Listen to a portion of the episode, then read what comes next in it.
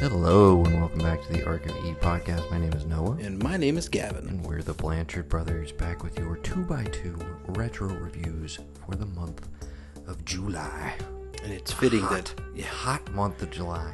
It is a it's scorcher. humid uh, today. Yeah. Appropriate for at least one of the movies we're going to be talking Yes, about. The other one's arguably a much colder film.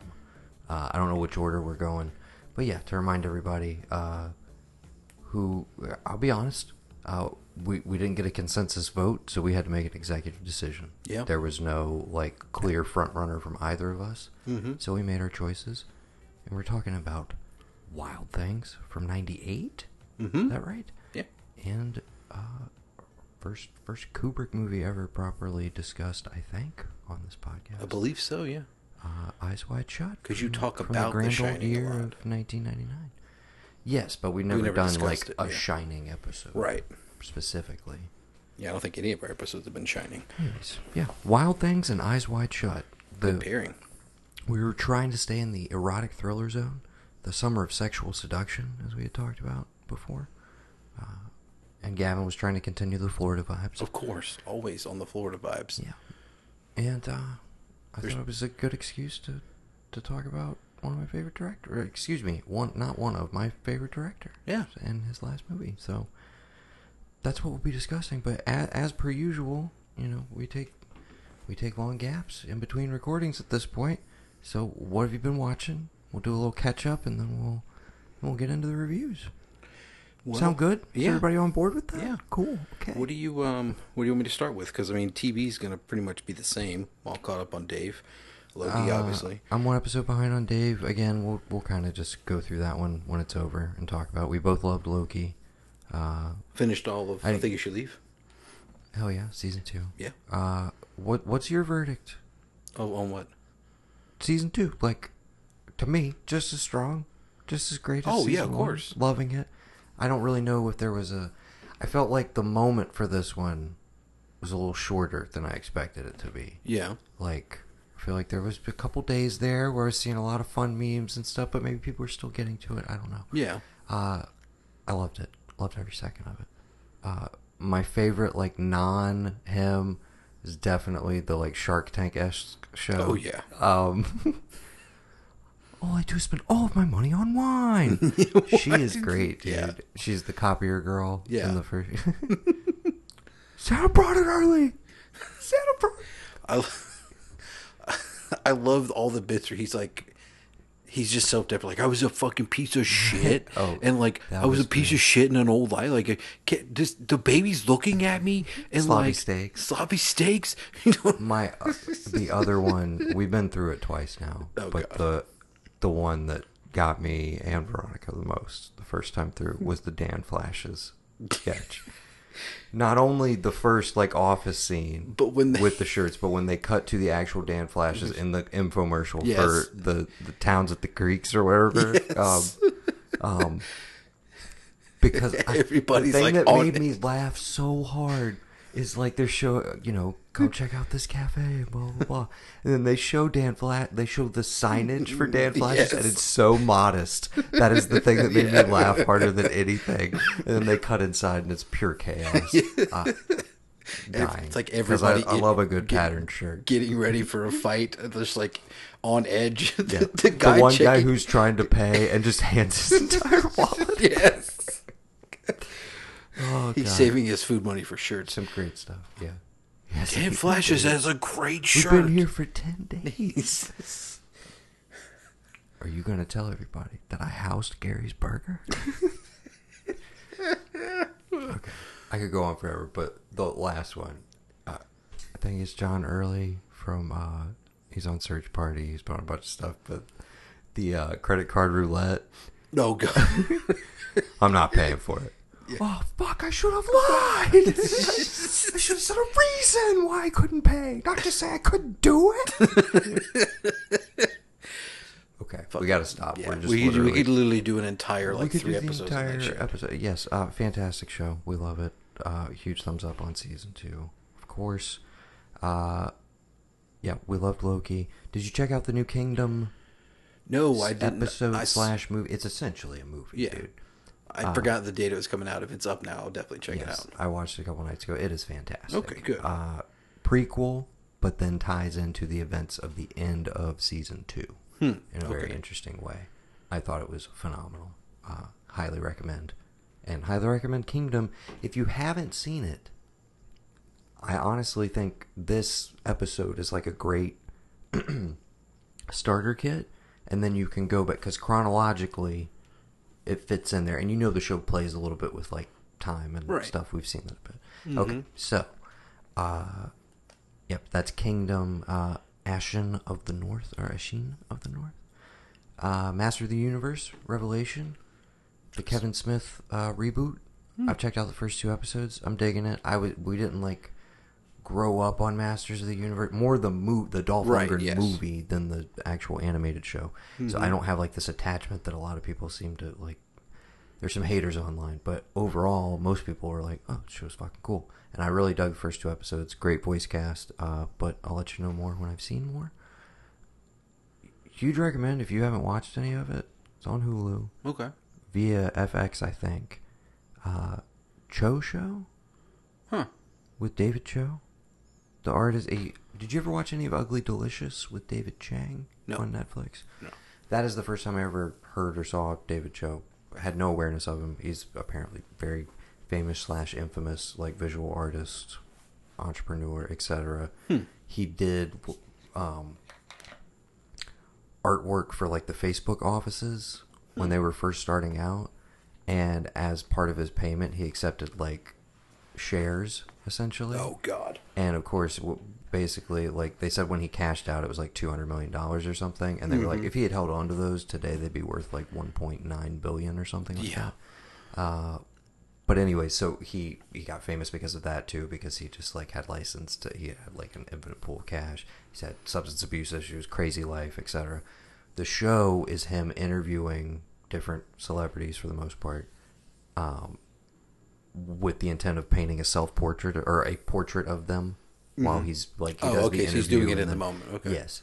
Um super interesting. There's only 4 episodes and it like it is so jam-packed. The pilot alone, like Veronica and I were completely floored by like afterwards we're just like that was a half an hour. Like how did he get all just the amount of creativity on display Right. The themes it's dealing with. Like I don't even want you just need to check it out. You would love it. Uh, Okay. yeah, Choe Show, the Choe Show. Gotcha. Um, I checked out the new American Horror Stories. So they're doing it. Every episode is like a single thing now. The the season of this is an anthology, and I guess the next season of the proper one is coming like later this fall. But this is like a little inter. I don't know if they did this because of COVID and they like needed to do like a bottle sort of thing.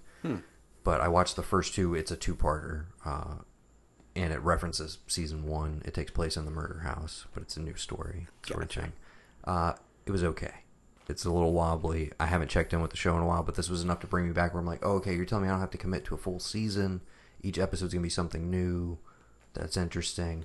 So I'm gonna give it a few more, but I've only watched the first two. I was. I watched Freak Show when it came out, and that's it, dude. That's I'm, the not season. really. I, I tapped out fully on Hotel, which I never finished, but Freak Show was the season that broke me, where I was like, this is not good anymore.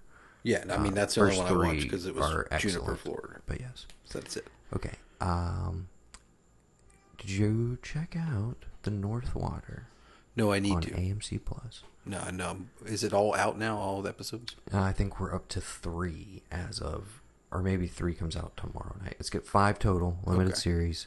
Uh, you got Colin Farrell, Yeah. uh, boy Stephen Graham. Yeah. No, yeah, is that right? What was he in? He's played like every mobster. He was in Public Enemies. He's on Boardwalk Empire. Uh, he's been a billion. Th- he was just in The Irishman as Tony Pro. Uh, you, it is Stephen Graham. I'm almost positive. Oh, And he's then, um uh, Jack- Blackstock, Two Smoking Barrels. Yes. Yeah. And he's in Snatch, of course. Yeah, as of well. course. But now I see. I don't even associate him with being a Guy Ritchie guy initially because he's so just his own thing. now. Oh, yeah, no, he but totally he's the is. go-to to play American gangsters and play them flawlessly. He was George. I'm pretty sure he's. Is he George Wilson in Public Enemies? he's Babyface Nelson. Isn't he? Babyface Nelson, excuse me. Uh, yes. Yeah, okay. Peaky Blinders, Pirates of the Caribbean movies, all that stuff. Yeah, yeah. Yeah. Okay. And Jack O'Connell, uh, Unbroken, Starred Up, one, you know. Oh, he was in Taboo. I forgot about that. But yeah, it's about whalers uh, in like the mid 1800s. Hmm. Uh, super intense show. Don't really know where it's going, but it's kind of just you know desperate men doing desperate shit, and uh, you know bad things are going to ensue. Colin Farrell's a very dude. He's in total like Ray Velcoro mode. Oh, you need to good. check it out. He's very he's a very intense individual in the show. Okay. I'm loving it. Uh, but yeah, that's on AMC Plus. So if you want to do a trial, maybe you wait a week, uh, and then you know you'll be able to watch all of it within the month that you have it. I think Amazon has a special right now. It's 99 cents for a month of AMC Plus. Hmm. and you can watch Gangs of London while you're on there. Great show that we loved from last year. Of course. Okay, uh, that's pretty much it on the TV front for me. I watched. uh I started like not too long ago. Within the last two years, there was an updated modern retelling of War of the Worlds with Gabriel Byrne. I remember watching like Yeah, what episode, Totally skipped it. and I checked out because I was like, I want to see where this goes, and I never just. It, I, I don't want to like we all share Prime, so like I'm afraid to save some things because like part of me is like, I, is there a way to me, me to make my own profile so I can watch stuff without you knowing? Because like everything I watch on Prime, you're gonna see that I watched. I mean, I don't I know you don't, but like I still like yeah. As long as you remove it from the watch list afterwards, I wouldn't know. Right, Or if but I you don't mean- ever add it to the watch list. I yeah, that's the thing. But if I don't add it to the watch list, I forget about it, and it's like Exactly. it's the it's a paradox. Talk about a double-edged sword. Yeah. You know, really Playing tough, really fire. tough decision. Yeah, such a terrible problem Okay. to have.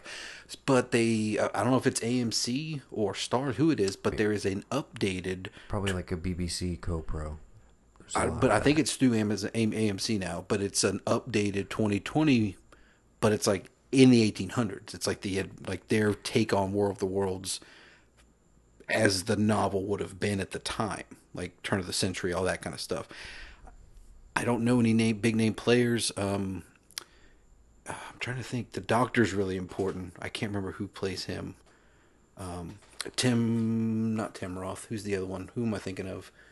Is it Tim, Tim Spall. No, he's. No? Is it Carlyle? Robert Carlyle? Robert Carlyle.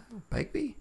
Yeah, I think it's him. Twenty-eight weeks later. Yeah, yeah, yeah. Um, but yeah, it's a modern. That's your boy, dude. The beach. yeah, Yeah. Daffy. Yeah.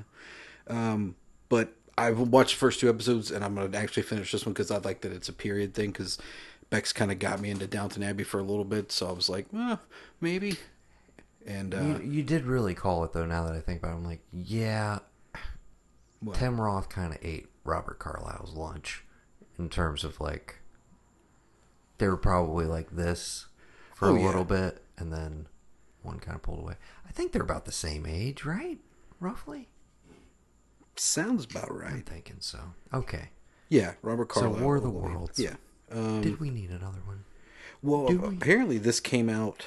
I mean, this must have been they came out the same time as the updated one. The updated one has a second season, like the modern retelling one Okay. in present day, and that's got Gabriel Byrne. That's through Epix. Wait, so you're watching two different series? I'm con- so confused. I I saw so I saw that the updated one in modern time had a second season. I was like, shit, I didn't finish because the first one wasn't that long. It was maybe like five six episodes, if I'm not Okay. mistaken. And then I started looking at it, and the next thing I know, this this one that I guess came out in 2019, but is only available now for whatever. Um, I was like, wait a minute, this is not the one I thought it was, and it was like of the day period. I was like, well, let me check this one out. So I think I'm gonna watch both back to back and be like, huh, just like all because that's one of my favorite stories. That it's one of the only non Lovecraft stories that I really dig on when it comes to science fiction. You know, there's been tons of versions of it, and I just it's interesting. So I think I'm gonna check out and see what they do, what they parallel. Expect a full 40 page dissertation? Never. All right. okay. Anything else on the TV front? That is it, my man. All right. Uh, I'll hit you with a few new movies. Uh, a classic horror story, which is on Netflix. It's uh, a little. Uh, I don't want to say too much, but honestly, it could be spoiled. very easily. Hmm. Uh, it's Italian Okay. and it's got a lot of horror influences. Uh, I kind of don't even want to say what they are. It's worth a watch. I was a little let down by where it ultimately goes, um, but there's some great visuals. There's some interesting points. It's a little too meta for my taste, to be honest. Just a little too much. Okay. Uh, but worth checking out. Maybe save it for October. Yeah, I was gonna say I might have to do that. Yeah. There's a Maybe lot of, save like, it. scary I was stuff that's excited popped up, and I'm based like, on the okay. trailer, so I went ahead and pulled the trigger on it. Uh, I finally caught The Hunt from last year because it's on HBO Max. Did you ever watch that one? I, I was, that's in my list. Yeah, you did watch. I did. I, Awesome. I checked. I checked it out. What'd you think? very it's so weird because I'm thinking like, okay, well, how do they toe this line of like where you could argue that it's like, oh, hang on, I wanted to do that too. I don't have a drink, but I have a Pepsi, so I just want to be able to say I. Sorry. Anyway, You, you do the ah after you take a sip. I do the ah beforehand. It's an expectation sip.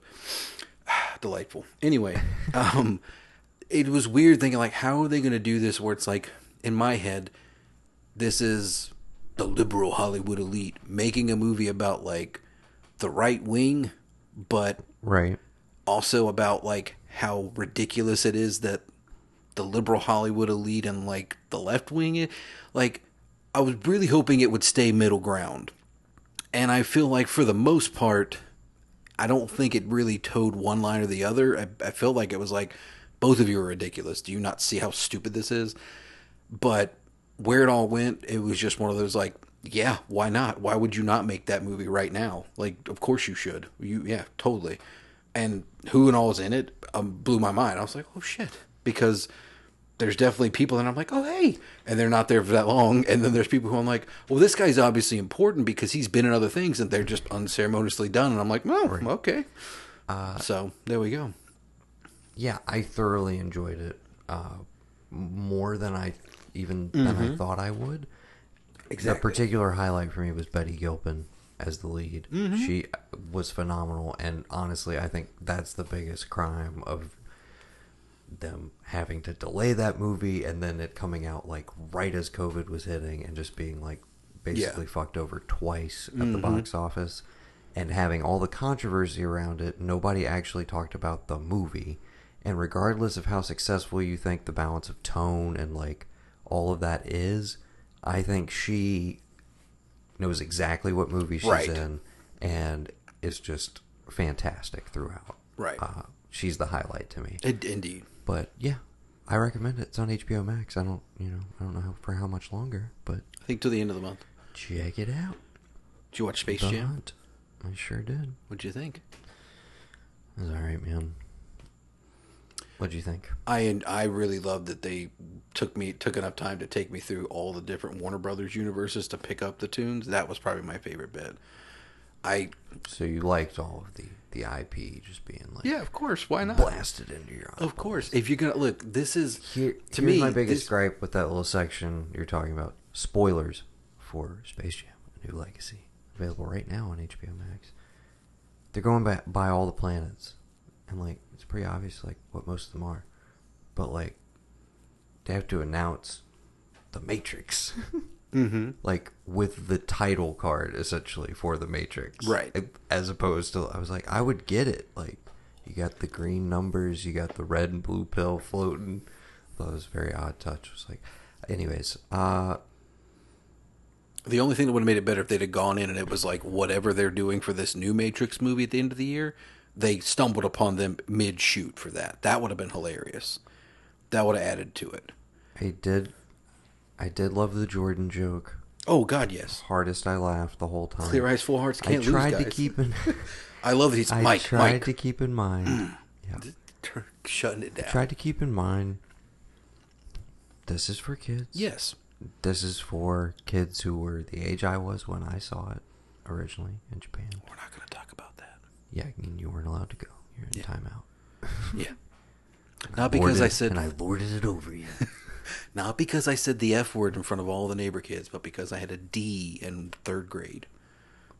okay. So I have a natural aversion to not like. I love Space Jam, but my initial viewing of like I can't see this It was all tempered by Yeah. fucking Noah gets to see us Yes, before me. so bad, dude. Uh. Anyways, trying to keep that in mind the whole time. It was too long.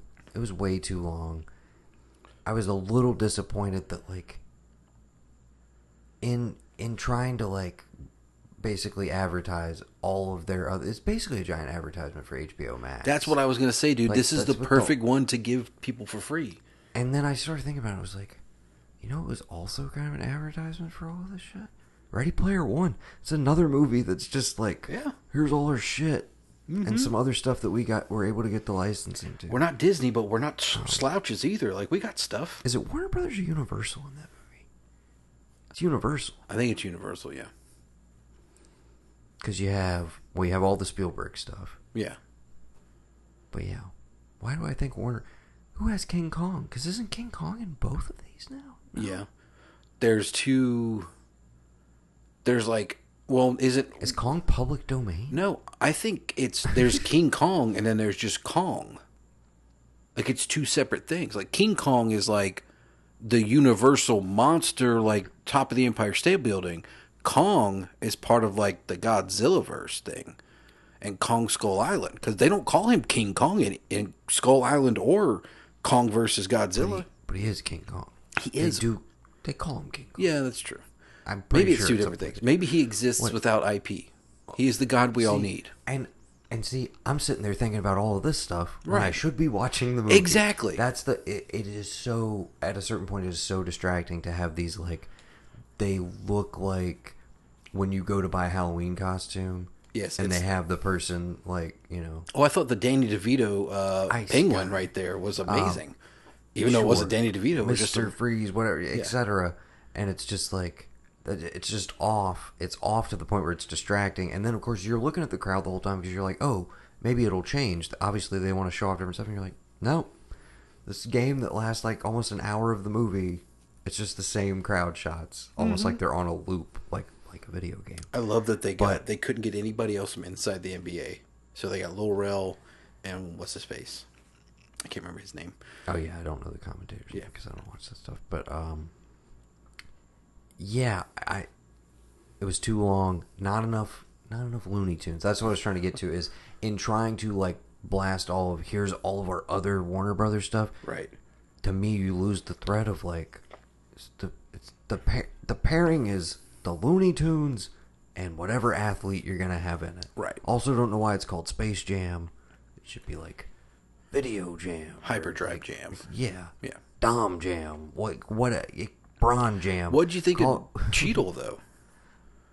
Because I had the same reaction you had with with No Sudden Moves. I felt like he was having a fucking I was gonna say he loved Secret. Weapon to me, in as much as he he took all of his his Marvel training for acting on green screens and stuff, and was basically just like, oh, but but I can cut loose. Yeah. In this one, I thought yes, he he honestly he kept me engaged through the whole thing. Right. He's the reason why I'm like it was all right.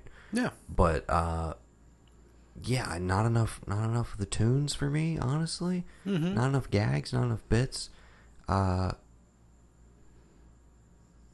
i thought lebron was fine Yeah. i again one or two jokes landed Uh, most did not most bounced off the rim or the backboard uh I did like the joke about Anthony Davis's eyebrows. I thought that was hilarious. oh mean dude A little mean, but I mean that's that's it's like the one time you can say it to him, and it's a you know you're getting it out there for mean, I real. guess but it's he- Anthony Davis has dealt with okay this with since he's been at U, UK. Like when he was in Kentucky, everybody. It was, I know. He's, he's dealt I'm with just it. saying. He gets it. Okay. Uh but yeah, no real strong feeling. I'm not like, "Oh my god, they ruined my childhood" because I'm like it, was Space Jam, guys. Like I have nostalgia for it, but like it was, you know, it's Yeah. not the best movie ever made.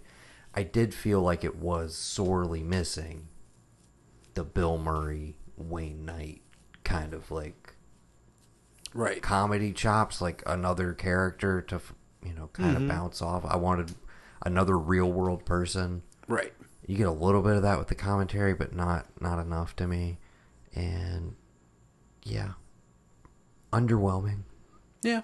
but I went in with like ultra low expectations, which is why I think ultimately I'm just kind of like I enjoyed Cheadle in it, and like there was enough bits every like you know 15 to 20 minutes that I was like, okay, that is kind of clever, I guess. in- Even though it was huge swaths of it, I also was just like, this is like mind-numbing, lowest common denominator usage of like you.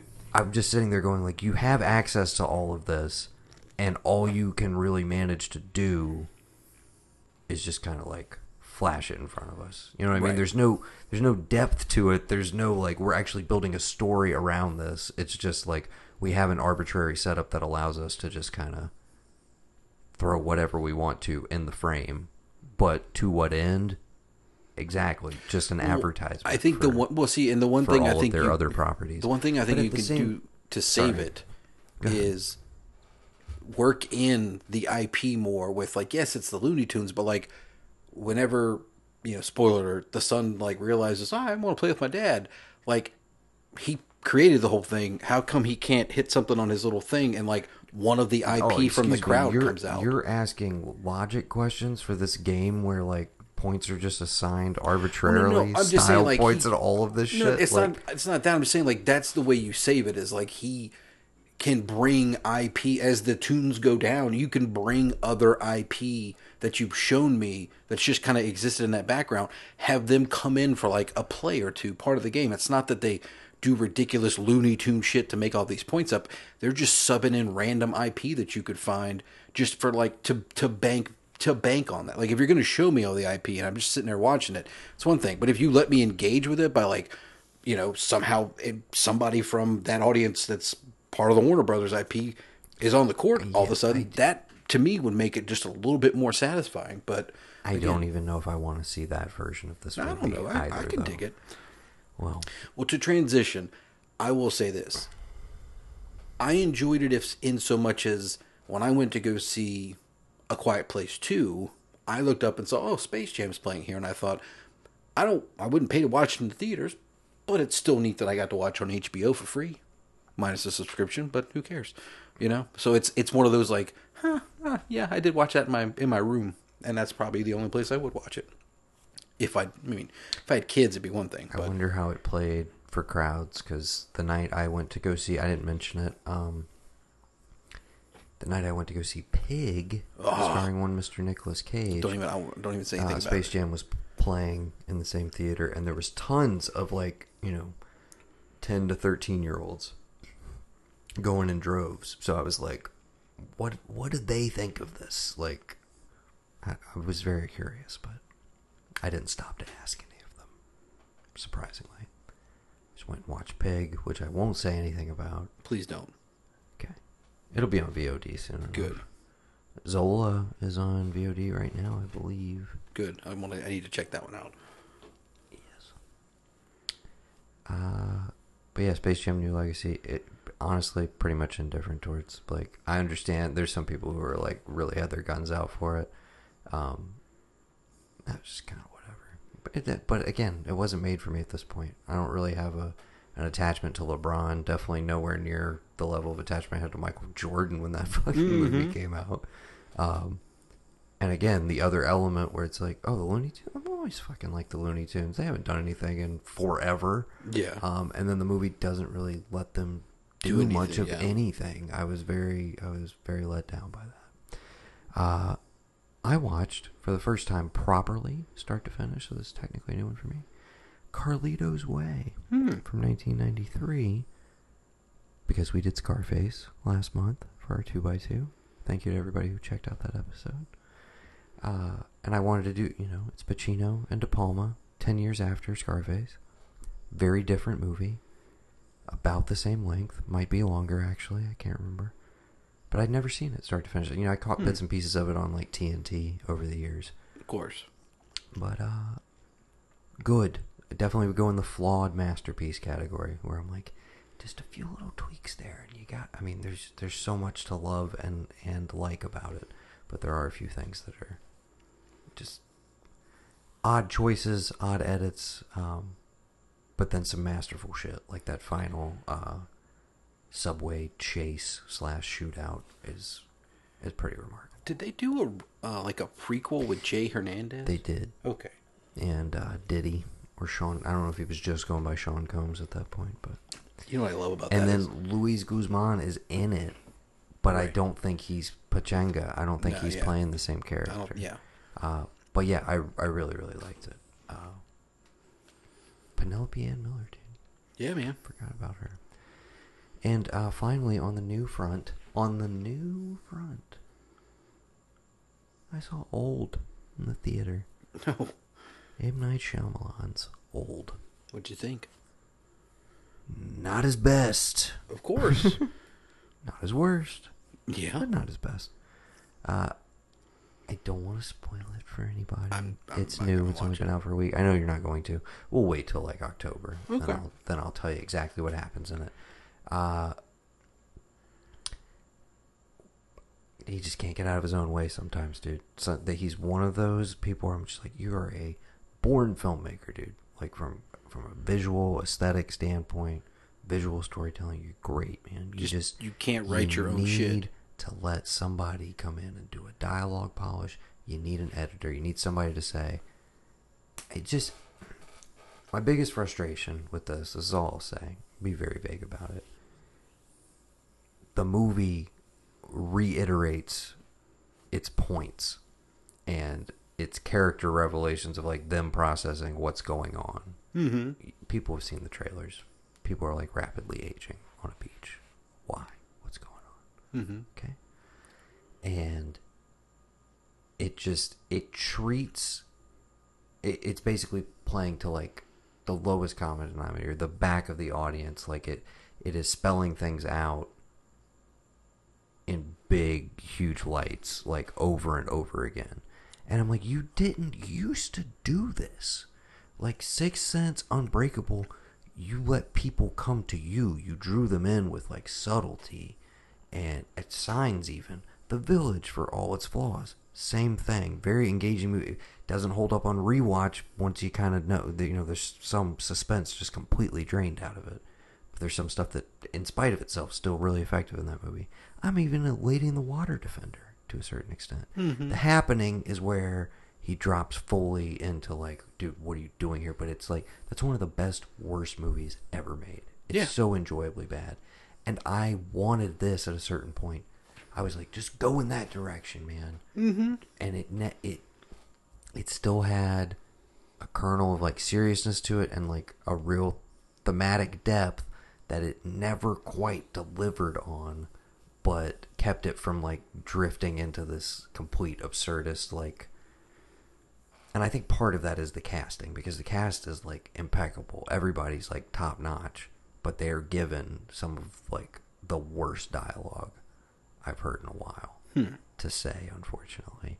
But yeah, I just I it's such a weird tonal shift to me because it's just so many elements of the movie would be played better if you didn't just like verbalize everything that we're already seeing and we can if we're in it and we're with you and like when you have characters just start repeating exposition essentially like making sure everybody's on the same page it kind of makes you start to think well these people are fucking dumb like i get it like you don't have to mm-hmm. tell me again so it makes you start to resent the characters a bit and it makes it harder to like invest in what's gonna happen to them it's not what you want in a in a horror movie unless you're doing a an act of like these people suck they deserve to die and that's Like not a this Green movie. Inferno type thing. Yeah. Exactly. You Yeah. know, or any slasher from the 80s for the most part, where everybody sucks except for one cool chick. How many more you think he's got left before we're just done? Before we're, he's Like done? before? No, before like people are Oh, just like goodwill- we will not how give you money to make. No, no, yeah. How much? Because my thing is Split.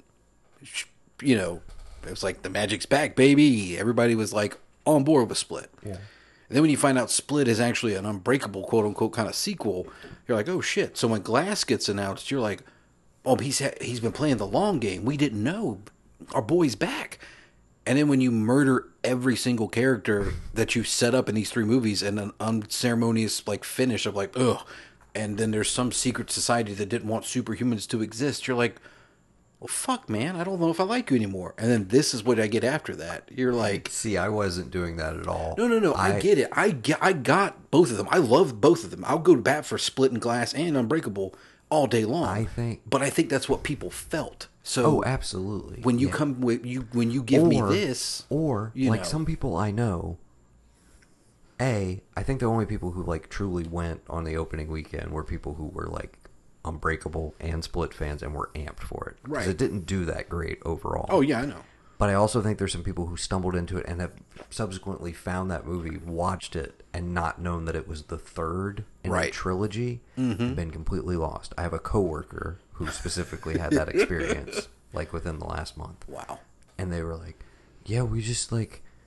We were like, oh well, maybe it'll like maybe it'll come together, like make sense further on. I'm like, so you've ne- wait, I'm sorry, so you've never watched Unbreakable or Split? And they're like, what are those? Like, well, you know, stop the- talking to me and just you go know those these. two guys who kind of seem like supporting characters in this movie. Well, they had whole movies about them, and then like the glass guy, he was in one of them, and he was already like revealed to, oh, he's he's a super villain He's he's a bad dude. Yeah. That's like a great twist, but you know now that's not going to work because you can't put the genie back in the bottle. Yeah, you can't. Uh, but yeah, I love those. So I think, and this one people seem very split on. The audience, the audience seemed yes. Sorry. the audience seemed pretty much like al- along for the ride, but I could not gauge after it was over if people were like, "Oh, that was that was good. I enjoyed myself." Um, and there there definitely were no like unintentional like laugh out loud moments sort of thing. So it never drifted into that happening territory, unfortunately. Um, but yeah, you don't have to rush out to see it. I think he'll get you know he's working again. I think this one as well. I double check, but he's self financed like everything Yeah. recently. The visit, split, glass, and this. Hmm. He's self financed slash like mortgaged his home. Put up his he puts a puts his money where his mouth is, dude. Well, I guess if he's making is his truly- return on his investment, he's all right then. exactly, which is and great, but it's- he's doing the under the Blumhouse model of under ten mil. And Yeah. he's just that's why I think he'll be fine. He'll Yeah. he can he can truly be making whatever he wants, which is why I think I was disappointed by this one because I was just like, dude, you have a great premise here, but your execution seems like you're just trying to kind of like make sure everybody enjoys themselves as opposed to like really challenging your audience at all. It just Or it's like you think we're we're we're waiting for the twist, so you don't want to give us a twist, so that we can be like, well, this one didn't have a twist the entire time because you you think you think you know that we know you, and you can't just give us a movie. Because I'll admit for a little bit, and then this is as much as I'm going to say about it because I don't can't believe we spent this much time talking about it M Night Shyamalan. For a while there, that that was the thing, like the twist. Oh my god, with him, he's the master. Like that's so crazy. And now it's just kind of like, oh yeah, he had the one really good one that like everybody knows, and that you know what's he what have he done for me lately? I mean, That's the about it. Twist is incredible as well. Oh, he did, yeah, yeah, Underrated, still his best movie. of course. The Signs twist, I think one of the boldest twists in all of movie making, honestly, but nobody really talks about it. What? Well, the twist, arguably, given the whole like setup of that movie, everybody would tell you, "Oh, it's the it's the water." The fact that like you know they heard Dad would. the whole setup there is it's the payoff of she has the thing about the water. Meryl has the bat. The last thing she said was swing away. It's it's the realization of oh everything does happen for a reason. I do believe in fate. Essentially, the twist is God exists. That's essentially the twist of that movie, and like he helps his kid through the the asthma attack and everything by praying for the first time, essentially. Right. Um, so that's the twist of that movie. It's not the water hurts the aliens or any of that. It's that essentially fate exists and he has faith in fate and that renews his faith in God. So essentially, yeah, that's the twist of Signs. I consider it bold because I'm like, you don't think about it initially, but I've watched that movie like 10, 15 times over the last several years. And I'm like, that's the twist. And then he gets his faith back at the end. He puts back on the collar. That's the last shot of the movie. Hmm. Um, but yeah, that's the bold twist. Is like, hey, I think Shyamalan believes in God, bro. I think he's Christian. He might be. Yeah. He just might be. Um, we can be done. Yeah, we can. We can be done um, with that Let me thread. give you my quick rewatches and my two, sorry, three new ones. Um, besides the hunt, uh, rewatch Mask of Zorro Word. holds up, love it. Rewatched the Delta Force first Chuck time Norris? Oh yeah, Lee Marvin, Chuck Norris. Um, Lee Marvin. Yeah, he's in the Delta Force. He's not in it that much, but he's in there. Um, went on like a weird Chuck Norris kick because like can't find sidekicks anywhere to watch. So I watched the Octagon after that. Um, just so much promise and just you know he spent all of the '90s on TV and just didn't really cash in on any of that '80s canon fame. Chuck Norris. Top dog or Yes. cop dog? It's it it's top dog. top dog. Yeah. hmm There's one I want to watch that it's the the Hitman. His brother Aaron directs it.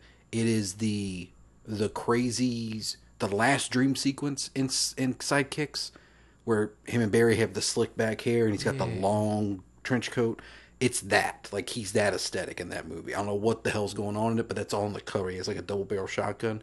You can't find that or sidekicks available like digitally anywhere. So you have to either like order a print from somewhere or like catch it in a random like you know secondhand store. Got that, dude? I wonder how much that VHS goes for. Yeah, that'd be We should convert it to a DVD and I'll sell the VHS. hell yeah, man. Um, what else? Oh, uh, well, that's it for all my rewatches. Besides that, so new one I watched, Arch Enemy, with um, Joe Manganiello. Yes. And from there, I found, which I didn't realize, um, Daniel isn't real. I've I've seen the title like a hundred times on Prime. Okay, so Okay. you know who my favorite person is? You know, like I'll pitch it to you. So there's a kid who witnesses something as a kid, as a child, that like causes him to have some mental health issues. Okay. That kid grows up to be Dave from Halloween. Don't go up there, Dave. You're gonna get killed. Like, to who to me is the second coming of the uh, uh, Airborne, the kid from Airborne, Shane McDermott. Shane McDermott. Yes, like looks like him. Could could be him, right? Mitchell Goose. Mitchell Goosen. Yes, he's you know the new our our generation's Mitchell Goosen. Well, the new generation's Mitch- Mitchell Goosen. Okay, I got you. Right. So he has a friend named Daniel, played by Patrick Schwarzenegger, and it's just this crazy mental mental. Fight Club for babies. no, it's No? not. It's it's a lot darker than that. It's really really out there. The only the other highlight is the girl who is in the American Utopia, and she's also in American Honey. I cannot remember her name. Um, Jessica Hyde in the American Utopia, and she's the lead girl in American Honey. Sasha. Yes, something around there. Oh my gosh, and she was just in Loki as well. Yes. Um, yeah, that's right. She was in the, one of the agents in Loki. Um, she's in it.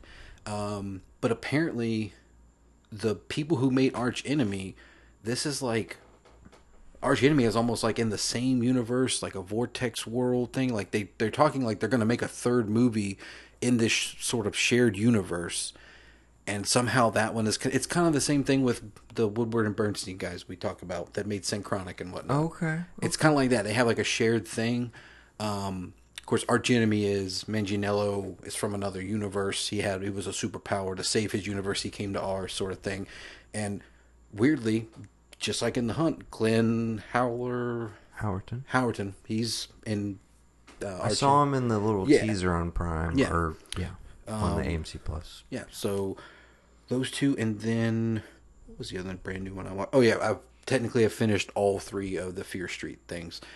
If, if you're just if you just need a little bit of horror to tide you over until till uh, I think Halloween, I'm gonna save them for October. You- or you could. because it's gonna. I'm. I don't know how much we're gonna super get. That's gonna hit. in the- super invested in it, in dude. It paid the watching Okay. the third one paid off. I do. I wish Netflix would do more shit like this. Give me three different things and like give me the payoff because I'm sure with how well they seem to have done, that Yeah. this might be a template going forward. I, I hope so. I thought all the people who were in it were great. It was great to see them in different iterations because it's not like they just kept throwing new people in. They were recycling the same core actors Right. throughout different parts in the 70s, the 1600s, and then modern day, which technically modern day is 1994. That's the best part about it. Um, So really thoroughly enjoyed that that series. I would put that as just like a if I'm gonna I'm not gonna do oh well one two three I'd do it as just Fear Street one thing if I'm gonna put it on like a top ten list Right. if it were to make it there. Um, finished all of those and I rewatched The Prophecy.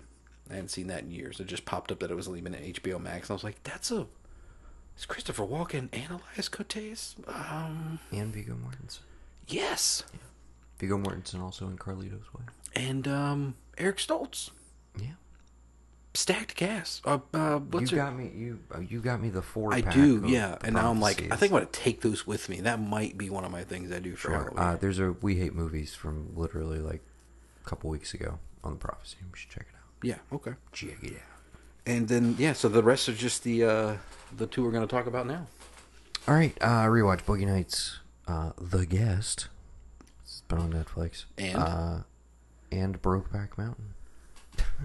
oh, you're saying and what did I think of rewatching? Of course, come on, man. It's great, dude.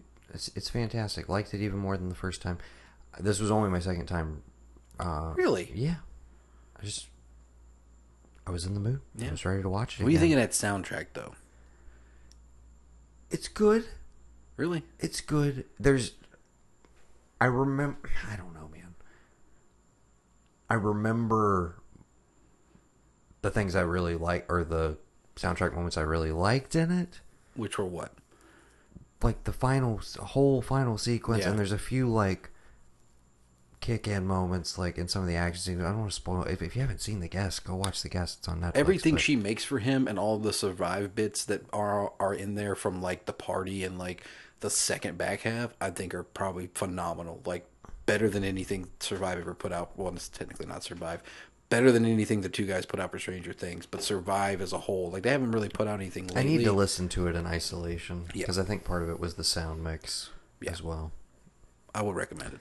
because it wasn't as prominent as i remembered it in my head Right. As- yeah that's why i was kind of like yeah i remember i liked parts of the sound I have to find my DVD or my Blu-ray for you because that's the way to watch it. It's for sure. Yeah. and I will definitely I would rewatch it again in October. Great movie.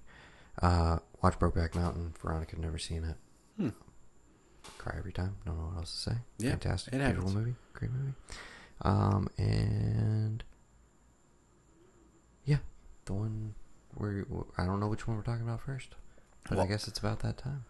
Would you want to go with hot, hot Florida, or do you want to go with Cold, cold New York.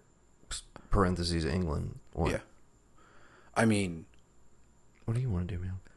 I don't know, man. I, I got a bunch to say about both of them. I think they're both amazing. I think we pick, I think we weirdly were able to find like a nice alpha and omega for this quote unquote genre we We have. found a high. We found a high and low brow right. version, both extremely successful in their own individual ways, and both kind of capping off A decade of because we'll say a decade because it really doesn't hit until like the mid '80s. I feel like. but then and then So, again yeah, like a we- decade plus of And tell me this, Yes. uh, honestly, maybe uh, leaving unfaithful off the board. Do we still have these type of movies? We I don't feel like we have these type I, of movies. I don't think, so. And I'll tell you I why. think they have virtually disappeared. I'll tell you why. Internet porn, Okay. hands down. You get to the 2000s, everybody's done with dial-up modems. Everybody's getting on that broadband kick. So you don't have to like go to a movie, the movie to see like anything that was gonna like whoa, because you're it's like literally you type So- it in, you'll find whatever you want. I feel your point. I don't disagree with you. Here's my thing, though. That is all irrelevant if you get the right stars in your movie to be naked. Because Right. At the end of the day, if That's- you tell yeah. if you tell somebody, "Hey, there's a celebrity, and they're naked in this movie," and you're not gonna be able to see it anywhere else, even though, of course, yes, I'm sure it would get pirated like instantly, probably Yes. before it even comes out. You'd be able to watch it on one of those sites, but. I think that still has some power. They just don't do those movies anymore. I But they think just make their own sex tapes now with the advent of the internet. That's what happens. But post post that, it's like the last big successful, er, quote unquote, erotic thriller is the Fifty Shades movies, And didn't those that was kind of diminishing returns though, right? Like I feel like the first one was a big success because It was budget the- was relatively low, but they did what two more or three more? Two more. There's Two three more. books. And I just I don't know. I felt like the conversation around them just faded with each release Because as they came out, people were like, "Oh, this is all bullshit. This is just a lady who liked Twilight, who wrote her own fan fiction, who has no working knowledge of the BDSM lifestyle whatsoever." And if she'd have put a even a modicum of, of research into it, she'd have found that like that is not nowhere near anything like what actually happens. And Instead, she inspired a generation of women who are like, "I can find a rich guy to let to, like, to let him beat me, and it'll be great. I'll find true love." It's like, no, you're fucking stupid. Like, there's no agency there. Like, what the hell? Sorry, doesn't she like get agency in the very last one? I never made it past the first one, but I I refuse to talk isn't the whole that. thing like a build up to her like, oh fuck this guy? She doesn't like kill him in the end or something? I wish that would have been a better movie. Or no, they just like resign. They're just gonna like be married. Yeah, be How married and have a child. Yeah. How fucking cliche. Again, this is a woman who okay, loved what Twilight. movie are we talking about first? We Let's gotta do- get into this. Okay, I'm. You want to get down and dirty and do the gratuitous stuff first and go wild things because I feel Let's like do it. everything with uh, Let's. Eyes Wide Shut is tasteful, to say the least. Okay. Okay, we gonna, are you gonna play me the trailer for Wild Things now? Yes. Okay. And heads up, we will not be playing the trailer for Eyes Wide Shut. Is it just it's like Nicole Kidman just standing there, isn't it? I mean, it's just Chris Isaak mostly. You get like Yeah. one line of dialogue, No. and then yeah, okay. I don't want to get another copyright strike. we'll spare you on the Chris Isaak, even though that song fucking rocks. All right, this is the Wild Things trailer, though, to be specific. We've come to the halfway point of our senior seminars. Our guests today come from the Blue Bay Police Department. Why don't we begin with a question? What is a sex crime? Not getting any. Welcome to the town of Blue Bay. Hi, Mr. Lombardo. Hey, Girls? So where's your hose, Mr. Lombardo? Where innocence can seduce, He started rubbing my shoulders. accusations can destroy, I'm innocent. You guys do sex crimes, right? When was this that Sam Lombardo gave you the ride? Did Sam Lombardo rape you? Yeah, okay, he did. He pushed me to the floor. and appearances can deceive. Kelly said that we should do this to hurt Mr. Lombardo. She found out that Mr. Lombardo was in love with her mom, and that was it. You skate you! You know how my mom's paying you off? She's breaking my trust. We bought it hook, line, and sinker. Now they're getting away with $8 million of Sandra Van Ryan's money. You want my gut? There's more to this story than you know. After tonight, the three of us not to be seen together again. After tonight? I was curious about how you see things working out for you and Sam and Susan. Excuse me? I mean, it's hard enough for one person to keep a secret, let alone three. Especially when two of them are in love. You don't really think Kelly and Sam are going to share that money with you, do you? Leave me alone. There is no case. Get out of these people's lives. Sam, I'm really nervous. I need you to be there for me tonight. We gotta stick to the plan. There's no one to trust. You can trust me.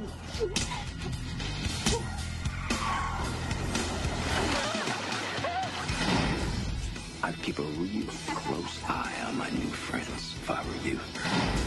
She's gonna blow it. Don't touch me! Wild things. Two's company, three's a crowd. Can I play too? Or is it just for boys? I don't ever remember hearing that trailer. I did not realize what they, what and all that they, they gave away in this movie. Yeah, they. I mean, it still manages to be misleading because Oh, yeah. The movie is so twisty. But yeah, no, they kind of like if you saw the trailer, the whole setup, the whole suspense of like the first thirty-five to forty minutes goes completely out the window. Right. Uh, yeah, again, we assume we've seen it. Uh, I feel like just a, a true coming of age classic for people of our generation. Yes. uh, changed a lot of young men and women. Oh, Uh, yeah. you have not watched the show Pen 15. No. But there is a whole episode devoted to, hey, we're having a sleepover and we're going to watch Wild Things. and it is, it's a whole thing, dude. There's a, literally a whole episode centered around watching Wild Things, like sneak watching Wild Things at a sleepover. Right. Um, and it is, it's hysterical. It's so great. this is another one of those that like I I don't out and out have any proof that dad has rented it, but like if I ever found out he did, I'd be like, "Oh god." Because I've told you, like Color of Night, and I was like, "Oh no!" Right. Both of which, both movies of which, by the way, do expose a man's full frontal nudity. Which, Color that- of Night, which was also in your suggestions. Yes. Which I've never seen. you have never, dude. We have to do this all over again. taken the plunge. dude we, we have to do this all over again and you have to do color we have to do color of night we have to like All right. we have to do yeah summer sexual seduction round two like seriously if you you fucking Back for seconds. i was gonna say something Steamy seconds. i was gonna say something yeah worse than that but i don't know if i want to say that out loud anyway Steamy seconds is pretty gross. I don't know what that means. Not sloppy seconds, mind you. Steamy seconds. you get sloppy seconds with sloppy steaks right Sloppy steaks. they can't stop you from ordering a glass of water. The waiters are fighting me off. Oh my god. Yeah. So basic premise. Do Yes, plot time by all means. uh we're in Blue The Bay. basic. Yes, try and try and describe this plot. The setup's pretty simple. The- but it, it gets twisted. a lifelong uh, second class deckhand wannabe rich guy gets a, Sam Lombardo. gets accused of of raping a student at the high school that he works at. Uh, but it, things are not as they seem in Florida, and it turns out that he was in he and the girl were in on it the entire time, and uh, It's all a big scam to get Sandra Van Ryan's money. yes, um, but uh, But as well there's as a there's an investigator who might just crack the whole thing wide open. And we'll find Ray out Duquette. we'll find out what these wild things are really all about. Yeah. Yeah, wild dude. Also starring Robert Wagner. Yes, Bill Murray's in there. Did we mention Bill Murray? Yeah. Killing it. Yes. Absolutely. Just adding just the perfect little little Susan, little per, just right amount of spice. Right. Great dish. Yes, the magic of this movie, which I have seen probably about probably about I don't know, ten might be generous. I've probably seen it about five or six times. Right. I've gone back to it.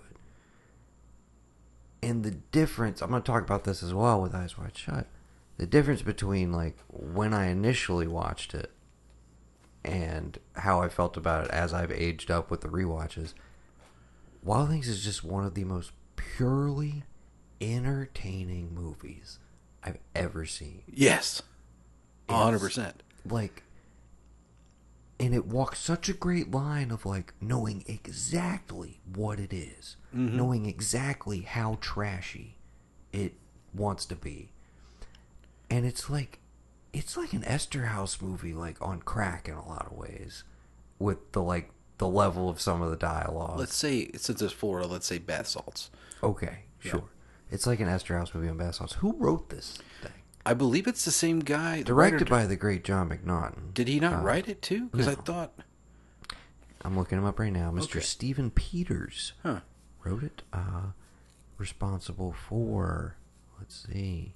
Did you, have you done any research? Like, did you look at anything about it? Because I that's did a little bit Well, of trivia. uh, what you're saying is essentially what Kevin Bacon has said about it, which is like he thought it was the trashiest thing he ever read, but every couple of pages there was something that was like, well, wait a minute here, this could be something, and like eventually it becomes that to the point that they, I know they said that like they were all on set, like, okay, so what's what trying to is figure what, out where everybody what? is and what are we who doing knows here? what. Right.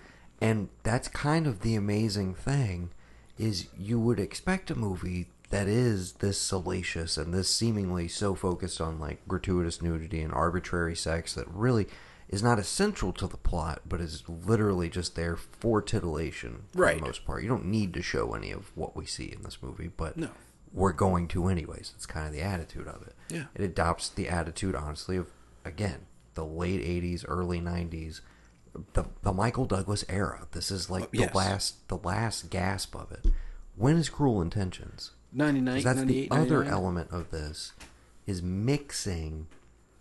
Cruel Intentions is like, oh, look at these insane teens and like how oversexed they are, etc. Like this is happening in high school, and this has that, but married with these older guys who were like heartthrobs of the '80s and most of the '90s, especially in the case of Bacon, I would say Yeah.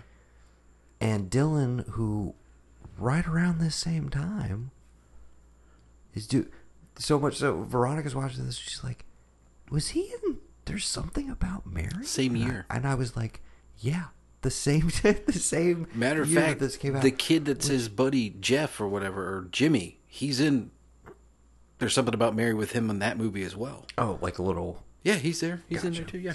never noticed that. Yeah. But yeah, I was like, it's weird because it's like you know him for that, but it's like I, I mean, I've seen him in stu- uh, stuff going back to like, is it over the over the edge? Yeah, Yeah. Over the edge back in the late seventies, drugstore cowboy in the like late eighties, early nineties.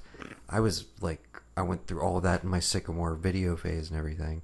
So I always think of him as a dramatic actor, and it's like that's what's so enjoyable about there's Oh, yeah, something of about course. Mary is he's playing completely against type and killing it. Like, Yes. I was set. I was ranting to Veronica the other night, but I was like, if the fucking Oscars had any sense or ever paid attention to comedy, Matt Dillon theoretically should have been up for Best Supporting Actor for that movie. And at the same time, Cameron Diaz probably should have been up for Best Supporting Actress or Mhm. Best Flat Out Best Actress. Those are like rock solid comedic performances that you can go back to over and over again that are fantastic. Anyways, but so it's taking the like salacious teen element, but then it actually has a pretty compelling, twisted, kind of neo noir story to it, Mhm. which you don't really even in this trailer. It feels a little more soap opery, Right. I think, than you what you ultimately get. Right. And it again, it is trashy, but it's smart uh, about its trashiness. Right.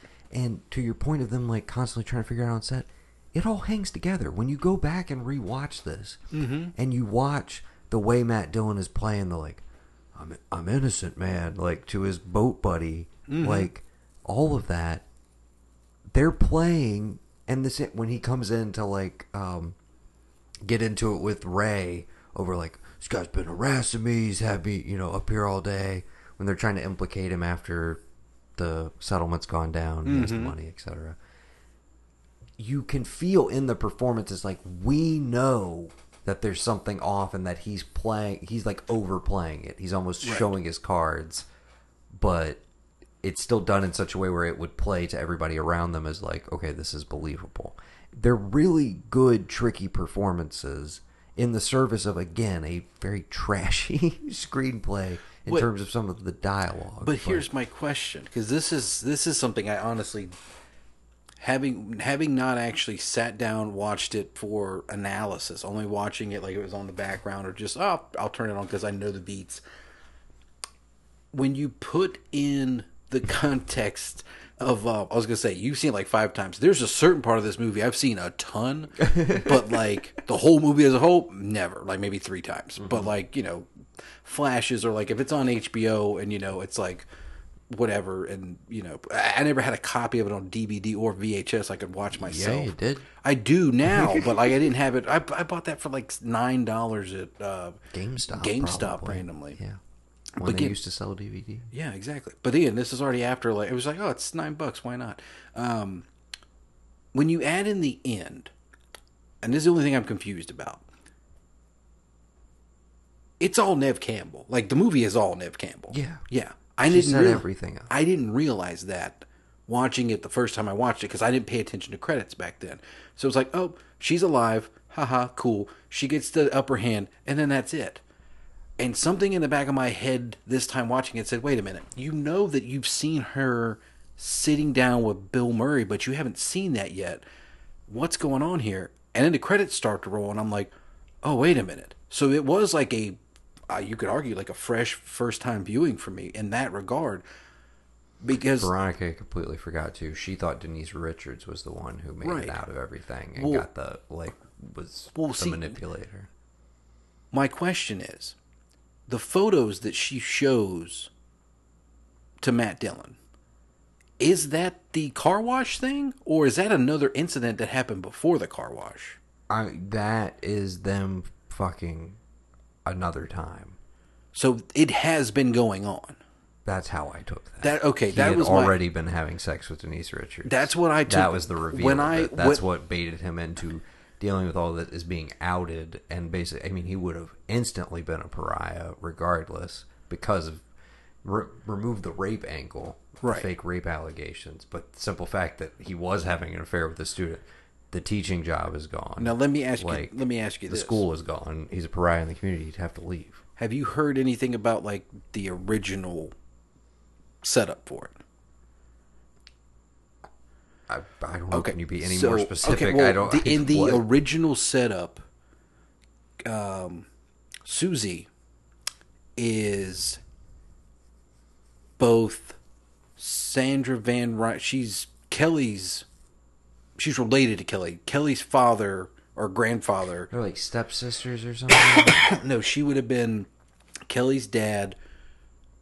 Slept with Susie's mom, and they had Susie. She was an illegitimate child, so they would have been somehow. She would have been like a. a it was no, it was Kelly's grandfather did this, so she would have been like a, a aunt or cousin or something to Kelly, because it would have been her dad. So there's the angle of fucking over the family that abandoned me. right, Right. Well, caused my mom to go crazy. You know, my mom You left us with nothing. assume that he, she actually killed the dad instead of oh he committed suicide. One of my favorite moments. He didn't have to commit suicide, honey.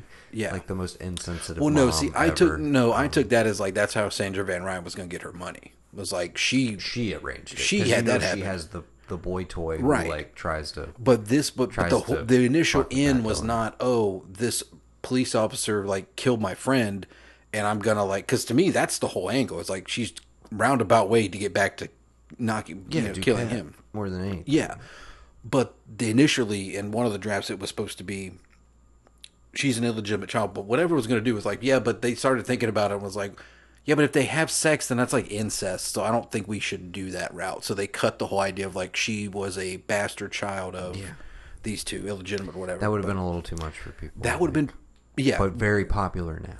yeah, um, somehow yeah, you know, with the king and queen and all. Yeah, we got it.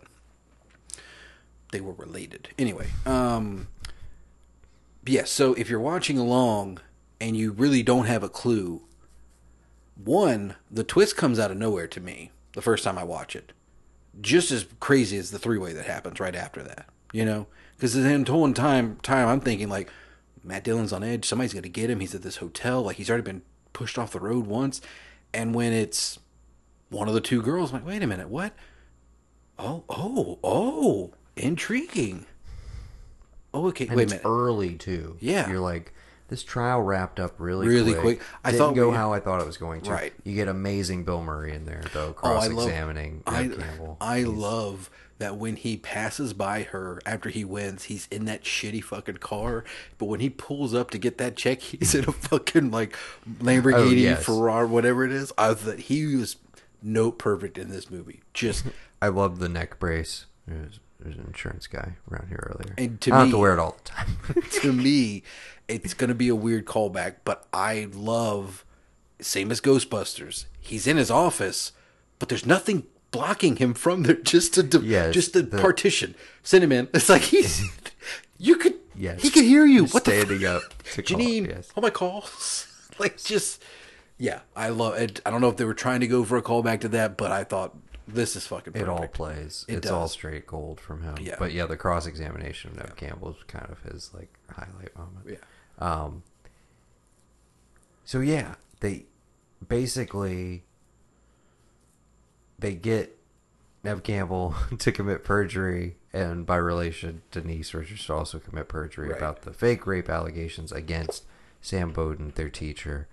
Uh, but it's all a big Lombardo. scam to get a payout because, of course, they could now turn right around and sue Sandra Van Ryan, the rich mom of Denise Richards. Right.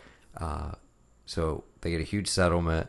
I I love Bill Murray like rubbing the contract all over Yes. his body. Yes. just great bits where you know they were just like, just go. Yes, just let him go. You Yeah. want to do that's not in the script. There's Of no course way. not. I, I don't think anything he says in this movie is probably. In I the don't. script. Yeah. Um. So, yeah, and then we have the hotel scene, the reveal, the three way, which you know it's iconic. Uh, Well, what else can we say? It The is iconic. Yeah. The implants. Yeah. The lack of nudity from Neve Campbell, which was always a disappointment. Yes, as a kid, but also- who, who adored Scream Two, and she has the the Scream Two hair at the same time. Yes. Yeah. But also, I could say like, way to stick to your guns for the idea of like, you know what, I want to do this character, I want to do that, but in my contract, I'm not going to have any nudity. Well, and presumably not because she had any objection. It was all because of Party of Five. Right. Because that required that she not do Mhm. any public nudity whatsoever. But presumably she would have been down. Um, I like to think so. anyways, so they have they have threesome. I mean, the funniest shit in there is just Matt Damon even or Matt Damon, Matt Dillon even choosing to speak. But there's just the yeah. there's a couple times where you just yeah, and you're like, oh, dude. Yeah. Guidance counselors get to find out all sorts of interesting things. I'm like, don't. Nobody needs to mm, talk, Talk right, right now. Yes, just, yes. just shut up, dude. What do you? Just, just shut up. That had to be because I'm sure you read that they all were like, we're just going to make a pitcher of margaritas, we're going to hang out, we're just going to see what happens. Like, Yes. But that had to be just some of that talking. Like, So this one is like to me, you, you get this, and you had you had Denise Richards' mom. uh, Was it Theresa? Theresa Russell. Ryan Russell? Yes. Um, you have her kind of gratuitous sex scene with the houseboy. Where Oh, yeah. mainly setting up that like, yeah, she's she's still she's Should- gunning for Lombardo, Yeah. but she can't get Lombardo. Right. So, yeah. the only thing that doesn't fit to me, and I get that it's supposed to Yeah. anchor him, is the the girlfriend wife character. Meredith Baxter. Yeah, she just like when she gets shit on, man. I, I feel bad. I honestly feel bad for her because she knows, like, she has to know that Lombardo's been banging all of of, of Blue Bay. Like, Blue Bay banging his way through Blue Bay. yeah, you know. and I think it's funny that like he's like, oh yeah, that he's talking to the the principal. It was like that's a barracuda. That you know, fish will kill you. It's like yes, like some of the women that you date. It's like what a foreshadowing, man. Yeah, like, no what the hell? So So and but he we're just we're gonna put this out there. He was not fucking Susie at all. no, That was just like a perk the one time that it happened. I think so. Cause she adamant like he was a friend, and of course she blackmails him. So it's either well she has dirt on me from Kelly, but also herself. So like I should go along with this whole thing, or you know, I don't know. Yeah, it ruin him either way. But I love that she's like, well, instead of ruining you, I let's do this. Let's get let's all get some money. And oh, by the way, you're going to rope in that detective over there. He's dirty, you know. Oh, okay. And they just do it, which can, if you want to, that can get us to uh, probably the the second most, you know, iconic piece of nudity in this movie. It's Kevin Bacon's Bacon. I mean, you're jumping way ahead. I know. brother. But uh, I mean, yeah. We can get there. Anyways, so from this point, we basically had Duquette, Kevin Bacon, very early is like, oh shit, we fucked up.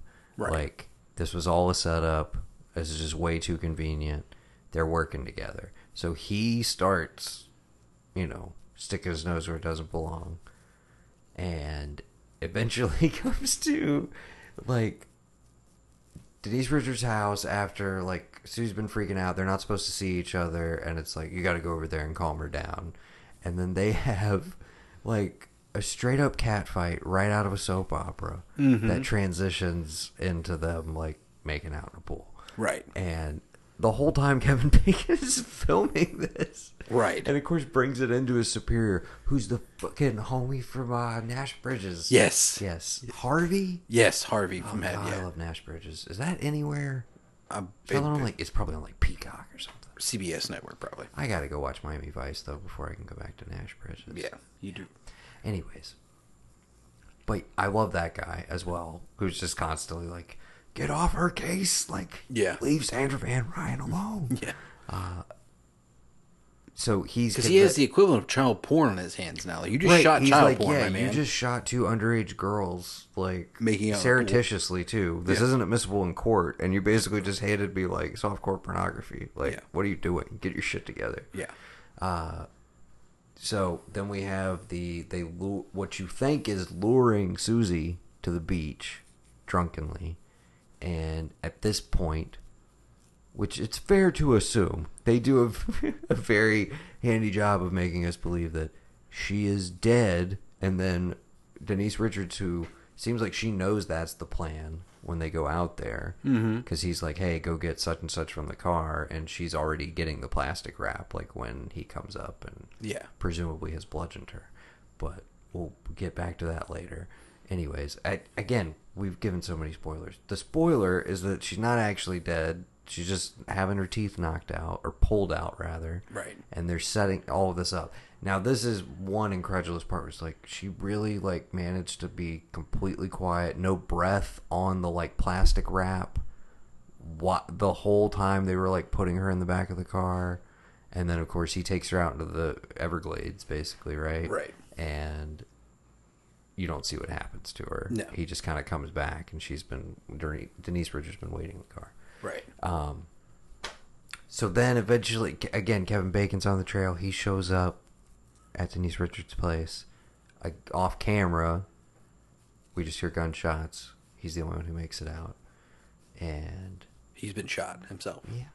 Is that before or after we reveal that he and Bacon are? No. Or he and okay. The so he gets basically he tells him like, "Hey, I had to shoot her. You know, she went crazy." Um, and they said, "Well, this is like your this isn't your first time you've had a bad shoot." Yes, which that's when we're first introduced to earlier that. he right. yeah. Well, no, they did make passing reference to like because it's connected to the Neve Campbell. Yeah, yeah, but I'm saying like this is the first time we were hearing official like, hey, from like somebody in the force. It's like we don't really know what to do with you. This is not your first incident where you shot a child, um, Right. so you're on suspension. You're done. So So he next we see of him is you know his big debut. His, Well, his My favorite thing is like you got Lombardo. He's down. You know, I'm assuming in the Keys, wherever he's at, Mm-hmm. and you know he comes into the the wherever he's staying, and you're thinking like, who's he going to be in this fucking shower? Like, who could it be? right, Well, it's fucking Kevin Bacon. and you're like, oh, these two have been fucking the whole time. Well, not quite. No, not quite, but They do have an awful lot of sexual tension. they them. do. And the Apparently, they cut a shower scene. Yeah, they said it was too gratuitous, and I'm like, really? That's too Like, gratuitous. Were they? You just filming like dicks all day sti- Was it gym style? Like they just happened to be showering next to, or were they like getting it on in the shower? Because if so, where is that footage and how is it never leaked out? I think it's like a he's showering. Matt Dillon comes into the thing. He's like, "Oh, what's up?" And he gets in the shower too, and they're just have the whole conversation But it's just shower. yeah. it- it- but it's just dicks out, you know, straight up, you know, Starship Troopers style. Just everybody's there. You know what I mean? Yeah, McNaughton's like, hey, I did make Henry Portrait of a Serial Killer, but I'm no Verhoeven. Yeah, I'm, I, I'm, yeah. I'm not coming for Paul's game anytime soon. I'm good. Yeah, That's not my bag, baby. And yeah, so it's revealed that like, oh yeah, he was in on it too. But Matt uh, uh, Lombardo's like, yeah, dude, you you weren't supposed to kill Kelly. Like, yeah, that was. He's like, relax, dude. They far. they think she killed Susie. It's all good. He's like, I know but that wasn't part of the. that plan. wasn't part of the plan, dude. Hey, you like, to go hang out on my boat? yeah. anyway, we're gonna we gotta wait on the money. The money's still gonna get wired here. Come and hang out on the boat. Yeah. He takes him out of the boat. I'm sorry. If you're ever waiting on a large sum of money from a shady individual who you've been in a criminal enterprise with, Who found you in a bar? and they're like, "Oh, it'll just be a little bit longer. Let's go on my boat." In the meantime, hard pass. no, no, thank you. I'll wait right here. Just bad decision making. yes, You deserve to die, Kevin Bacon. yes. You, you're dead. That's I'm perfect, like, dude. Is that? I was like, is that ADR? It was like, is that on the day? What's Yeah. going on there? Yeah. you're you're dead. Yes, Neve Campbell shows up with the harpoon gun, looking like a straight up femme fatale. She's got the iconic like blonde hair now. Right. I don't know what that is about. Like, all right, if you're gonna have a ba- I just think of like Halle Berry at the end of Swordfish, for Yeah. instance. Like you just, if you want a dramatic shift with a female, it's just like make her blonde, make her platinum blonde, Yeah. with big glasses. Which I mean, for someone who's trying to be incognito and like not draw attention to the fact that they're still alive Super somewhere, loud. why would you do that? but she does look very remarkably different, just Right. with the hair change, honestly. Well, you know, if she had to get her teeth trimmed, yeah, and then put in. so, I, well, they tussle, and then we get the reveal that she's on board as well. They shoot Kevin Bacon. He goes overboard, and then she's basically like, "Oh, spoiler! Like you know, I was I was in on everything." We get the well, we don't even get the full background she, reveal. She tells him like, you know, you know how like in that story, which I don't even know where the story comes from. Like, I don't know if they referenced this story earlier in the movie, but he she tells him like, oh, in this story, whatever poem, whatever, like you know how they killed the king, you know, and all. As soon as that comes up, I'm like, oh yeah, that's right, she fucking poisoned him. oh yes, that's right. She poisoned. Yeah, and so he, you know, gets poisoned, and that's that. And she's just these dumbass guys just making bad decisions. Yeah. Kevin Bacon should have never gotten on that boat and don't accept a drink from again. You guys are waiting on money. Like you're just waiting to get double crossed. you made the you made the mistake of thinking that this girl who had leverage on you to put you away that like end of the day what you were doing was wrong okay Right. so like it's it's the whole hard candy argument like you're you should be punished for like what you did but i think one of the beautiful things about this movie is that up until that point you really want Matt Dillon and them to like all get away with it. Like you were rooting for him to be like, yeah, fuck the system. Like, you know, he was always going to be a boat guy. He was never going to be a rich dude. Ha ha. They swindled yeah, that money me, away. when you get the reveal that oh, but you were fucking Denise Richards the whole Right. time, like right. Again, see, that's where that's the that's the thing. I I have to go back and look at whatever photos they did. So if let's just say they weren't the entire time. Let's just say that the because when she comes out of that like that house, she's not disheveled. She's not distraught crying. She just kind of hmm, and she goes on about her way. She runs down the street. She doesn't look like she's upset or mad, right?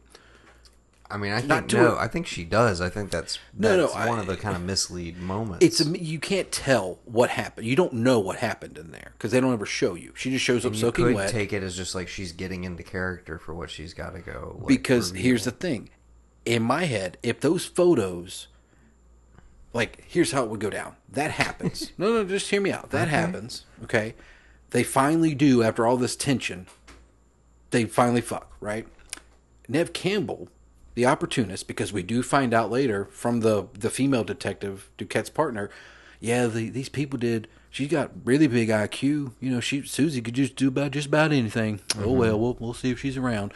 You know like okay now that we know she's a mastermind if susie takes those photos then and blackmails lombardo as like i saw you fuck kelly now you're gonna help me. So like literally after that happens susie shows up and it's like hey i got these polaroids of you and kelly. I, I just saw her leave.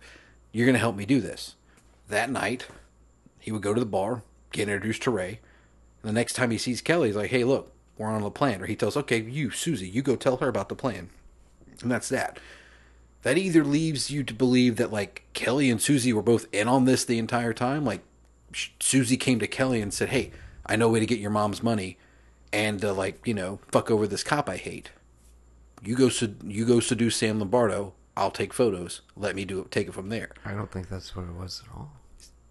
Arguably, it probably isn't, but it all comes down to what those photos are of. Because it, when I saw him, it looked like inside of his house, like she was in the same outfit that she was in that scene where she was soaking wet. But I can't tell. If she isn't, and it's from another time before, then it's just he's been fucking her the entire time, and he's a piece of shit. And I like, thought it was in the hotel that he inevitably is staying in, but since the only other time we see him arriving there is before the threesome scene, right. I was like, oh, this is their spot. This is where they would go yeah, meet. I didn't think about that. You're right. But I don't know. Something to go back to and re explore. Mhm. But regardless, the way that Neve Campbell gets away with it and has the final scene with Bill Murray, and he's just like, remind me, like, never to piss you off. That whole. The setup is, I'm like, dude, I would have watched Wild Things too if it was Nev Campbell goes to a new town and manipulates a bunch of people through sex and intelligence Mm-hmm. into doing whatever, and it's another crime caper, and that is she's literally The wild thing.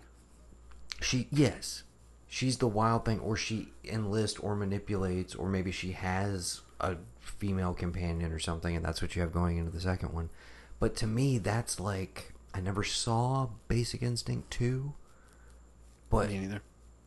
but i'm like that's almost the trajectory of like yeah what if you kept that character going like what if there was another adventure with, Right.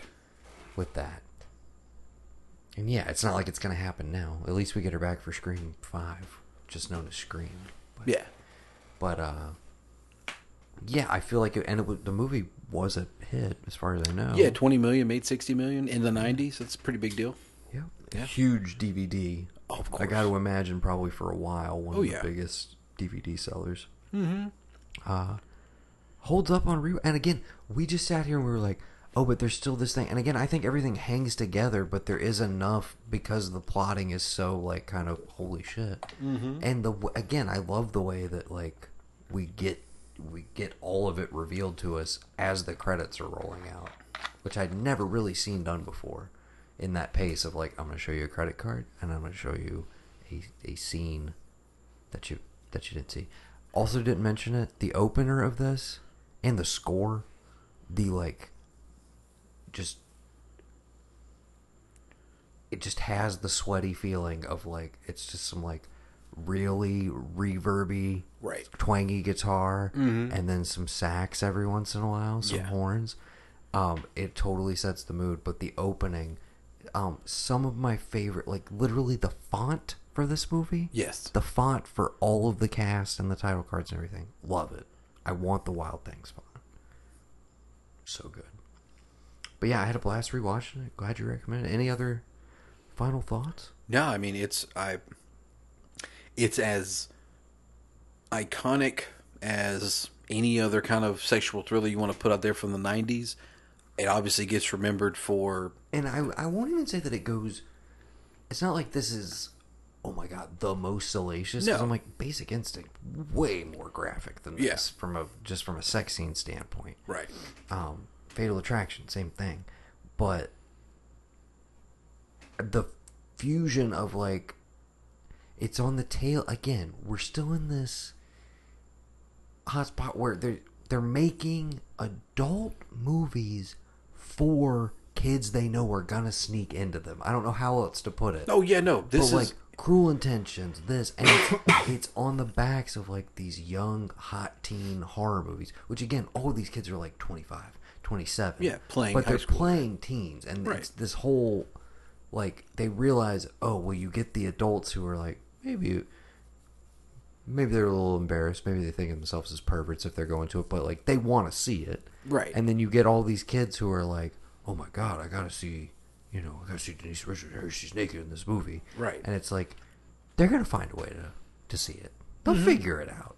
And, Oh, you remember- And if we no, miss them, listen, if you we remember- miss them in theaters, we'll get them at the rental store. We'll get them on DVD. you remember the the famous thing that Casper Van Dien did. He and- Starship Troopers, Yeah, he yeah. bought kids tickets to the Little Mermaid two, and they all snuck into Starship Troopers. And people were like, "Well, yeah, dude, but you just gave money to the the film that you're competing against at the box office." But he did to prove a point. Like, if kids want to see this gratuitous violence and nudity, they'll find a way to do it. Yeah. even if it is and. For everything the MPAA and the rating system does, it doesn't stop people from doing it there. It certainly doesn't stop them from doing it now. I'm not saying we should have a free for all and you can just do whatever you want. There has to be some kind of code of decency in films. There needs to be something separating like wild things from like, you know, porn. You know, but I'm pretty sure there's probably a Wild Things movie parody, quote unquote, where everybody's just fucking in every scene. That's it's AVN award winner or something like that. Who knows? But this is still that era where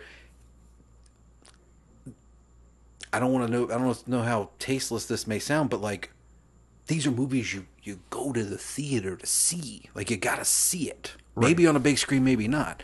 Like now we're talking like, well, you know, because it's a huge blockbuster, it's uh, the visuals of it all. But like something like this, you know, who, I don't know anybody who's going to like, you know, like imagine like the Sunday matinee of Wild Things at two o'clock in the afternoon. you, you and your girlfriend are going to see it, and there's just like ten random dudes in there for no reason. You're like, oh, I know what they're here for, Right. You know, but you don't know. Like you know, as a guy, oh, I've heard. I know what they're here for. Because again, you don't have the internet at this point. You just heard through the grapevine of your friends. Oh man, Denise Richards, and somehow you talk your girlfriend into going with you because you're like. You know, maybe she might want to be in threesomes. Who knows? But you know, you got to deal with all these dudes in the theater, and you're like, wait a minute, is this New York in the '70s? What's going on here? Sorry. Speaking of New York, Oh, okay. Somehow that was a transition. Okay, yeah. Uh, well, thanks. the- Huge thumbs up. Yes. Uh, great rewatch. Glad you recommended it. Now, as I mentioned, we're not going to play the trailer, but we are going to transition into talking about 1999's Eyes Wide Shut, the final film from my favorite filmmaker, Mr. Stanley Kubrick. The most erotic Christmas movie of all time. Yeah. Uh, so, some would say uh, not erotic enough that they were they were sold. They thought Bullshit. they were getting a, uh, a Michael Douglas esque erotic thriller starring these this married couple, but uh, movie is not that. It is a lot of things though. This was probably, generously speaking, this is probably like my tenth tenth time through. I'm gonna say. I love it. Um, I have a hard time ranking his movies, but I can tell you that this one and The Shining are the ones I return to most often. And this is the longest gap, right? This is the longest gap. Uh, Full Metal Jacket was 1987. And this was This comes out in 99. Now, granted, he was shooting it Right.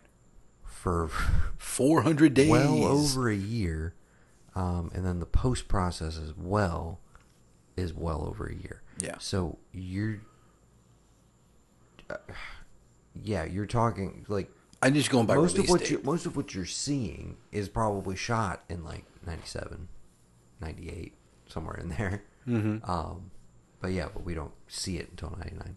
He dies famously either four days before or four days after the release of the film. Four days after he handed the his The finish cut over, excuse over me, and he had Brothers. suggested a release date. They decided to go with the Christmas window, counter programming, two huge stars at the time, um, and stories have been swirling about the movie, the anticipation for it, and then add in the factor that it's now his final film, his inadvertent final statement. Some people would say, and some people would say 100% intentional because there are those people who are like, you can see it's like a, it's one of those career retrospective sort of things from a director where it's like there are elements of Every almost single- every yeah. single thing he's ever made up to this point.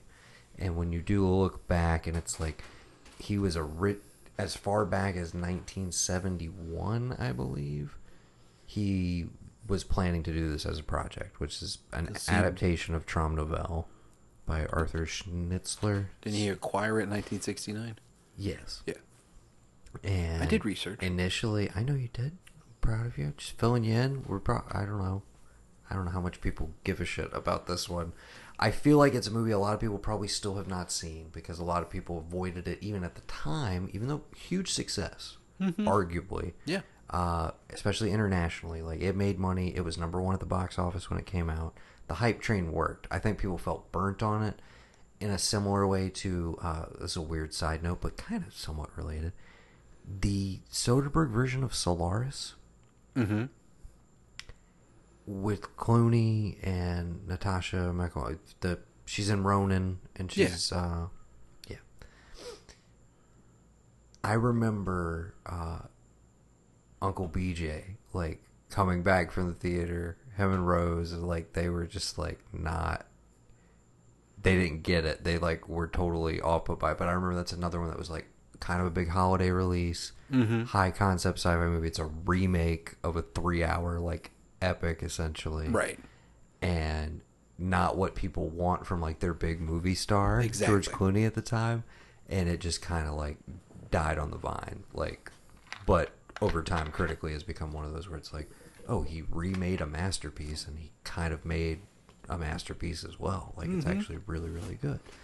So, this one at the time, I feel like was split reaction. I mean, and oh, throughout his career, it was never like universal praise across the board. There was always the hardcore defenders, but there was definitely always a contingent that were like he's overrated, he's you know ponderous, his movies are too cold, and that I think is also one of the reasons I go back to this one because his movies are a little cold. Yeah. I love all of them, but they do, especially something like 2001 or even Barry Lyndon, have like a lot of remove from the emotionality of the characters. They're not very eh, very emotional movies. Something like The Shining, there's emotions like fear and terror and stuff like that. But it's also a very cold, kind of isolating movie, but it's you know, with a purpose to a point. This is arguably his most talky movie. Um and one of his most tension filled, but it's constantly if you're, I mean, if you're familiar with his body of work, is kind of like subverting your expectations at almost every turn for what it is. And I like I wish I, you know, I, I don't even think I knew who. I, I remember being aware of this movie when it came out, Mhm. when I was probably eight or nine, just from the trailers and the Chris Isaak music. Yeah. and th- they were just they were striking because there was no dialogue because it was just images and it was big, bold. Cruise, Kidman, Kubrick, like that was. They were Mhm. selling the movie literally on their names alone. Yeah. It, but it was those three names and then eyes wide shut. It told you nothing. It was purely visual, and I didn't really like start to explore him. Like I had seen The Shining, Mm-hmm. but I don't really remember consciously like, okay, this is my dude, and I need to see everything. Until I from Sycamore, we was going on a trip to Virginia. We were staying at Uncle Tommy's, and I needed. I was like, I gotta bring a few VHSs. I know there's a VHS player in the room I'm staying in.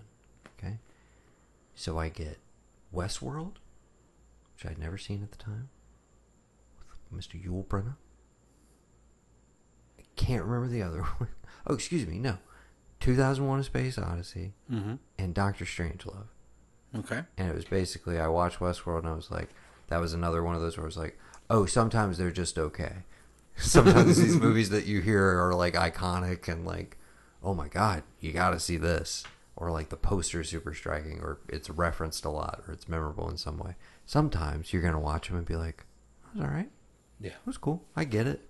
I got it, but Good on me for Maybe being able to take my own right. Maybe it doesn't stand the stance. test of time. So this at that same weekend, I also watched 2001: A Space Odyssey for the first time, start to finish. Or no, I take that back. It's the first time I watched. I had seen 2001 prior because when it became 2001, AMC showed it at midnight Mhm. when it turned over. I also remember that because Dexter's Laboratory had a, a like hour long special that same New Year's. Mhm. It was a big one. When it came, became 2001 or became No, 2000? excuse me. Dexter's Lab was 2000. It was a Y2K thing, and Yeah. then AMC did a big to do about showing 2001 without commercial interruption the whole time. Yeah, I remember that. Um, and now I don't think they have commercial interruption at all. I think they just have like little breaks between the movies and stuff. yeah, they just to let you get up and go to the bathroom. Right. Uh, but yeah, that was the first time I ever watched it. But I obviously didn't like fully engage with him until I was, I'm thinking more like probably 13, 12, 13. But yeah, so I do Strange Love, 2001 A Space Odyssey, same weekend. And that, that that's the trajectory right there. I thought Westworld was just okay, and I thought those other two were basically like some of the best movies I'd ever seen up to that point. And then I devoured everything. Eventually get to this one right around the same time that I'm reappraising Vanilla Sky, another movie that I remember Uncle BJ going to see and then being incredibly disappointed by. Yeah. Another big Christmas release, an erotic thriller. He I feel like this is why you will never see Tom Cruise ever do anything like this ever again. Is because he does this in spite of itself it becomes a huge international hit, but then he it's almost like he gilds the lily just a little too much cuz people hate Vanilla Sky. Mhm. Another one that makes a 100 million dollars worldwide, but people are like just have their knives out for it. It's like they were ready to finally like just really let Cameron Crowe have it, Mhm. and they were they were pissed. Um, but yeah, I, I feel like I'm ranting. I Yeah, love- you are. I I'm love letting this you go. movie. I know you do. I love this movie. Again, I've seen it a bunch. How many times have you seen it? When did you first see it? What are your general thoughts on it? I've seen it twice now. This is my second time. How long in between? 10, 11 years. Maybe we should do a brief plot time before we get too much further. Yeah. So we could talk about this. A very rich doctor and his gorgeous wife. Pr- pretty rich, but we're Not gonna meet rich. some even richer Yeah. people in this movie. Basically, a pretty rich doctor, but and his beautiful wife. Both have during the Christmas season come to certain revelations about their marriage and each other and what it means to be married and what it means to truly know someone.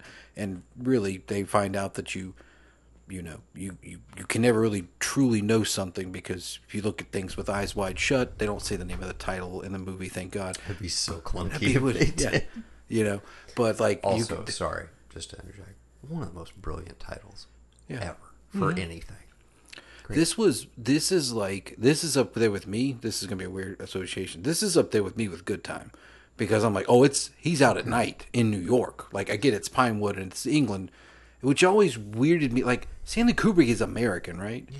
So he just went to England and was like, I'm never flying home. I'm just, I'm done. I mean, he took a boat to England. He, He didn't like to fly. Period. Okay. Um, so when did he take a boat to England? Like after Full Metal Jacket or what? How um, long? they filmed The Shining at Pinewood? They filmed um, Full Metal Jacket. Like most of his career, like the films were shot in England. Well, it's weird because like certain point. you you want to put him in the same. I want to just me personally put him in the same category of like a a Coppola, a Spielberg, or whatever. He dates all of them by like 15, 20 He years. does, but like the he started in the fifties. I get it. I understand that. He's like the last relic of that studio system that like is still around. But because of like the American the New York connection, whatever it is, I want to lump him in with those kind of people. But he's he's just been in England I feel doing like his Sidney thing. Lumet's a little bit more of the parallel. Yeah. The difference is Sidney Lumet like worked his ass off, like did so many movies, Right. Just one after the other, and was another guy who could. Honestly, I guess Soderbergh is like the mo- that just kind of occurred to me. Soderbergh is kind of like the modern Sidney Lumet, in as much as he tackles a bunch of different genres, works constantly, always kind of reinventing himself, always trying to stay fresh, and it's like He's a filmmaker, not a storyteller. He's just a filmmaker. That's all he is. but Kubrick, again, why he remains my favorite filmmaker of all time. If you want to, we can do living or dead sort of thing, and we break it down further. But remains my favorite filmmaker is because he had so many where it's like, I, I worked in this genre and I made like the definitive movie in this genre or one of the definitive movies and he does it in a couple of subgenres as well and it's kind of like it they stand toe to toe with anything of that that you could put up. And again we were just talking about wild things. This is coming at the tail end of all of these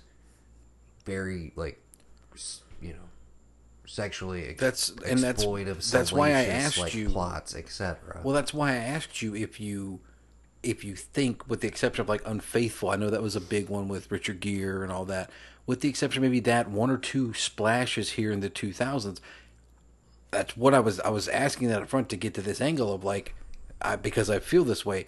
I don't think I need another sexual thriller, erotic, whatever after watching this movie because I think I understand one what this movie is trying to say and do and how that extrapolates to like the rest of us as the movie going audience. In so much as if we put on a mask and we are able to indulge in that fantasy it can take us and do things for us that we don't know it can. And so maybe after 10 years of guys wishing they were uh, uh, uh, Michael Douglas or wishing they were like you know or, or Matt Dillon or something like that where oh yeah I want to be that guy that like finds the the chick that just wants to be banged whenever dude. Like fucking Douglas is out there just nailing it you know? Sharon Stone Glenn Close. Oh yeah man.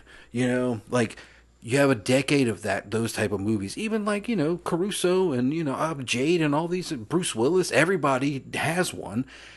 And here comes arguably like the hottest couple and like the most talked about couple of the era and they're going to be in a movie together again and you know, they're going to be naked.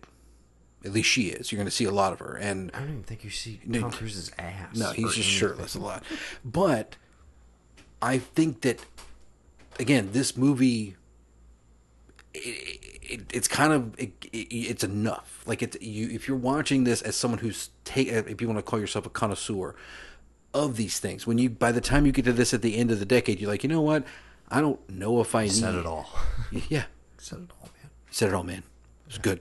But yeah, I think that's what it is because again, there's a lot at play here about what the viewer, viewing public, people who watch this movie, what they can take from it in terms of like projection onto their own life, what it says about people who are married, people who are single, people who, you know, maybe just kind of waltzing through life, not really knowing what's what it's kind of like a weird statement upon that. And like pretty much it's one of those that like i think if you sit back and watch it and just look at it frame by frame it's weird. It's one of these weird things. It's like watching it the second time now and doing a lot of research i had this weird thing in my head that like maybe he like had this clue that like this is to be it for me so i'm to make sure that it is exactly what i want down to a few things just because like i need this to be i haven't done one of these in, in 12 years don't something tells me I just got to do this.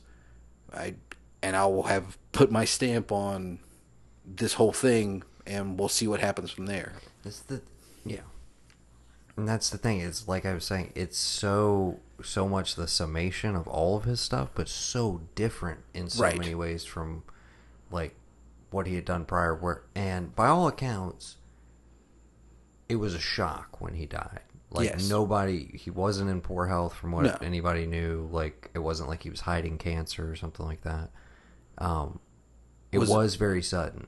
But you have to wonder if like he almost internally or almost like, oh dude, you've done it. Like you've done your thing. Like you don't need to make anymore. so now's your time to go. You No. know what? Knowing what I know about this guy, Or- if he did any sort of research whatsoever, and he might have stumbled upon something, maybe I mean, it there took him. Everybody, no, there's there's the Illuminati conspiracy stuff surrounding him. Yeah. it's out there. Yeah, yeah. you know, And he also faked the moon landing. Yeah. I don't believe that one bit. 'Cause You can still see shit up there. Like they, people see it all the time. Look with the right telescope. All the time. Yeah. All the time. Yeah. Um, Again, if we're gonna fake it, he's the guy did to you do ever it. see Operation Avalanche though? No. What's that? It's like um, it's basically a found footage movie about faking the moon landing. Oh. Or some guys who stumble onto the attempt to fake the moon landing Oh. and then have to like run from the government shit. It's fucking very good. Operation Avalanche. Huh. A couple years ago. What was the one about Check it the? out. I watched something where it was. Uh, that's the one with the the Illuminati and the farm thing, and then there's the one with the two guys that they stumble upon the cult. Yeah. That one was fucking good, man. I love that one. Yeah. I can't think of that. I can't tell you The the, name. conspiracy. Is that It's it? just called the conspiracy. Yeah, that's a really fucking. Yeah, they one. end up at essentially an Eyes Wide Shut party at the end. Yeah. Slash Bohemian Grove.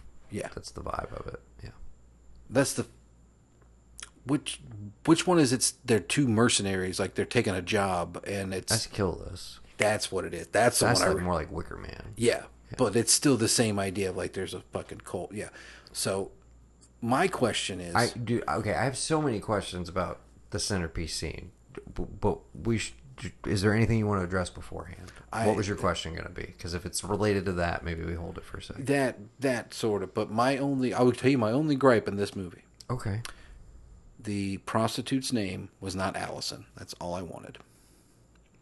Because I then would have been able to say that Allison left Salem, she did not get with the virgin who lit the black flame candle, and that she moved to New York and she became a prostitute and she got diagnosed with HIV. Domino is clearly her like her hooker name, so she, you can think that she's Allison. Okay, and- if you really want to think that sweet little Allison from Hocus Pocus it ends up getting AIDS in New York, I just it was a, she was a she was unceremonious. she was a, a pleasant surprise. Like, wait a minute, is that that ain't that's not Hocus Pocus Al? Is that Al? Oh my god! Because back in the day, she was one of them.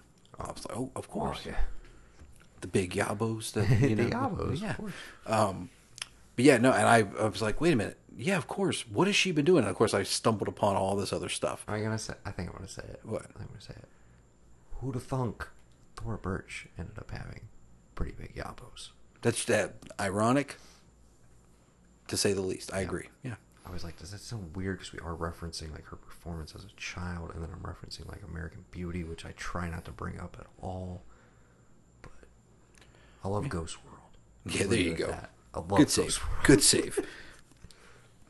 Yeah, I so the crux of this is basically saying that like What do you want to give them a little bit of setup?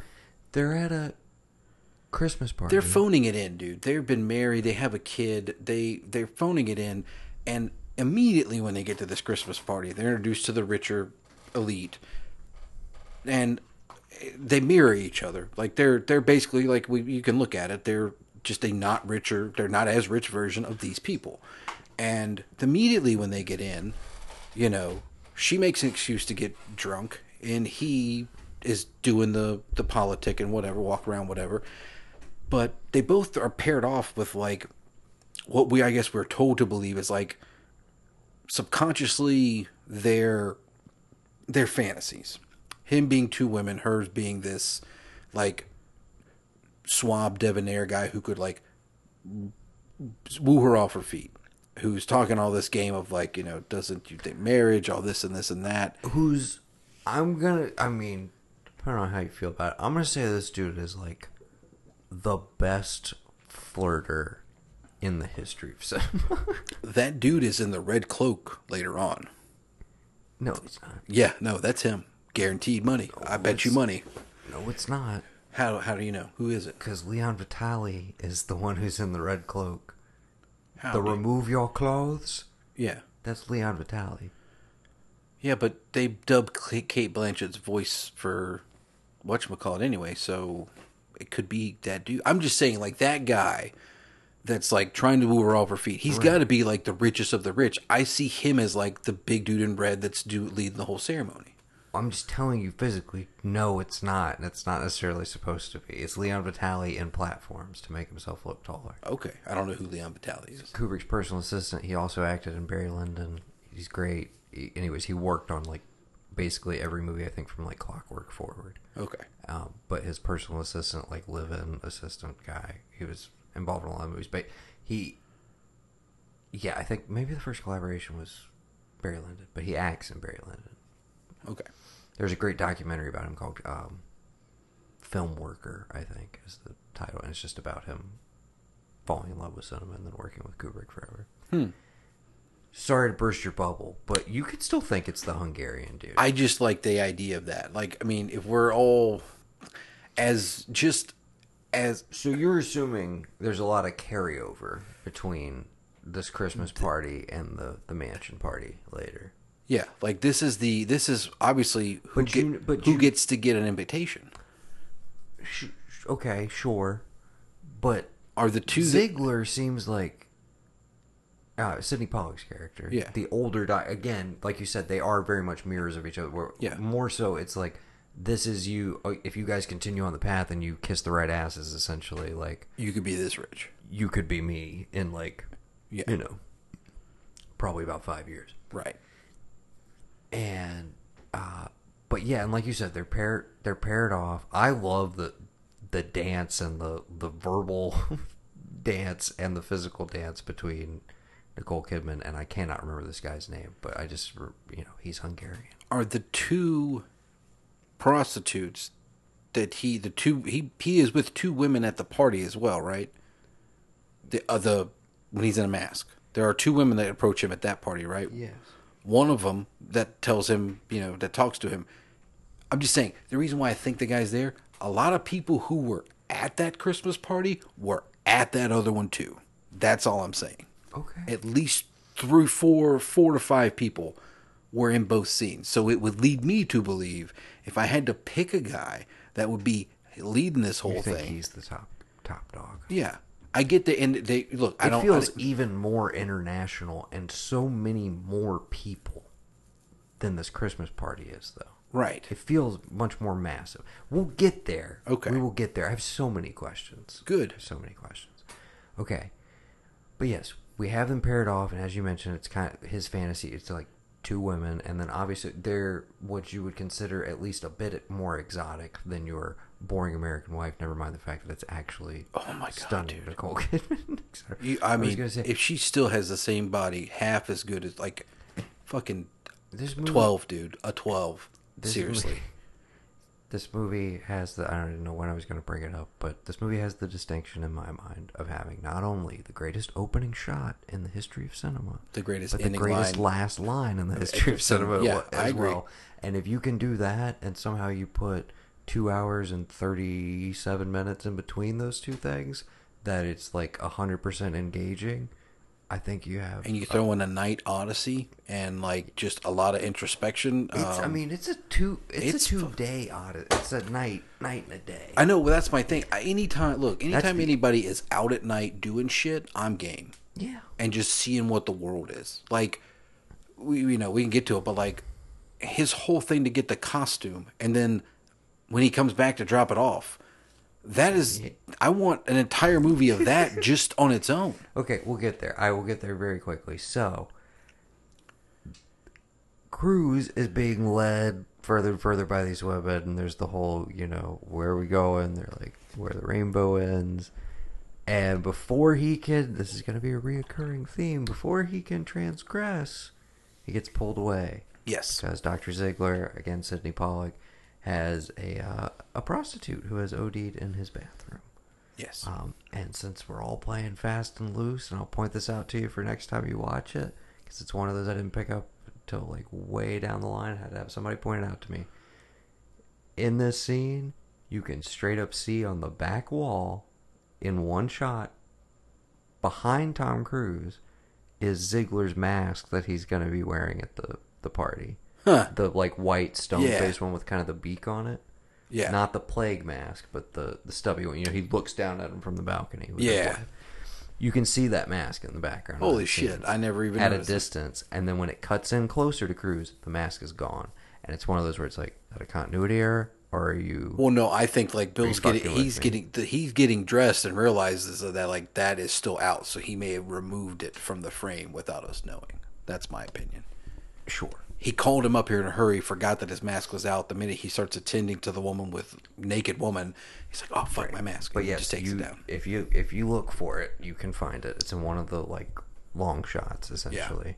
Uh, so much stuff buried in the frame throughout this. So he's attending to her while Alice, uh, Nicole Kidman, is still dancing with the Hungarian, and basically hers builds to a point of she's just like she could totally go upstairs with this dude. It's on the table, and she's like, I can't because I'm married. But she, they both clearly like the idea of It's enough flirting with the temptation. Right. Yes, the thrill of this could happen, but I'm not Mhm. going to act on it. So they go home. they smoke a little pot. Um, and we get what? What are you shaking your head about? They go home and they fuck. Yes. They she takes her glasses off. Yes. Yeah. They take get the poster image. Right. Yes. And they you realize that like the energy of what they've done at this party is what's amped them up to Right. fuck. Right.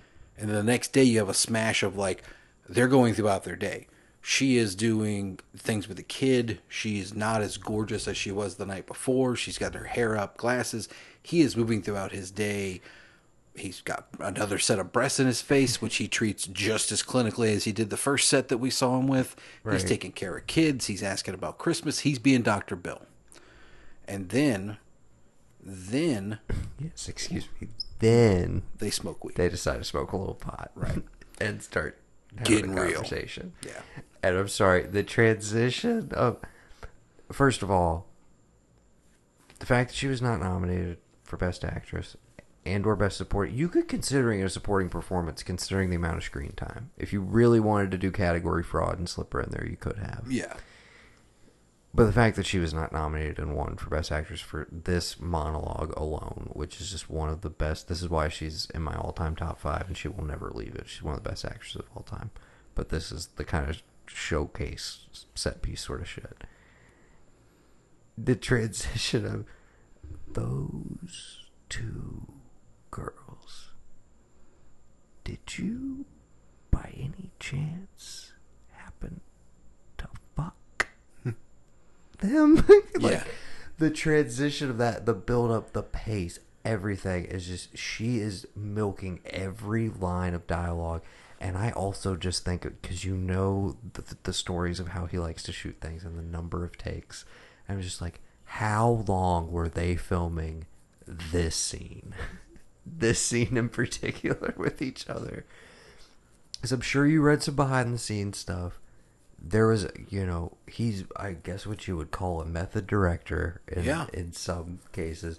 And he kept that, he wanted to build this uneasiness, this distrust. He interviewed them separately beforehand, basically serving as like a marriage counselor, like tell me your insecurities about the other person and everything. And to this day, they all have not separate from each other. say, yeah. And yes, and any it's like she was not per, she could not be around for any of the mansion stuff, and he could not be around for any of the vision sequences that we're gonna get a little later. So the idea of them sitting down to watch the final cut of that, and that's the first time they probably know, like, oh, what the fuck, like. That tension is inherent, and and it's like I don't know if it needed that extra layer of manipulation. Do you think this to ruined their marriage? there. I mean, I think a lot of people want to point to this as as the thing that did it, and no, I think his fucking Scientology is. I'm sure, their yeah. marriage. Um, Yeah. There's also people who think that this movie apparently is like a big slight at Scientology. Like, okay, I guess. I don't know many Scientologists that are doing these crazy ass sex parties, but who knows? L. Ron Hubbard did like to have like a bunch of underage girls on his boat. I that mean, a that's what we all. I mean, at the end of the day, that's all any of that shit. It's all bullshit. Right. It's all hoodoo. It's all We'll, jokes. we'll it's, get to it Yeah. because that's I. Yeah. Okay. I know that's all we really want to talk about. That should be this whole episode. Anyways, she basic. He said he put something out on the table, which is kind of basically along the lines. I'd, lo- of, I'd love. I know women. No, but I no, know men. no. I just love that he's like because I happen to be a doctor. Like his excuse is, she's like, so when you're like when you're feeling up tits, like it does nothing for you. And he's like, well, yeah, they're my patients. Like, what the? F-? And that, in my head, I'm like, yeah, bitch, what the fuck is wrong with you? Like, Right. That would be weird as shit. You know how much malpractice you guys be paying? You'd be in the poorhouse. What the Right. hell?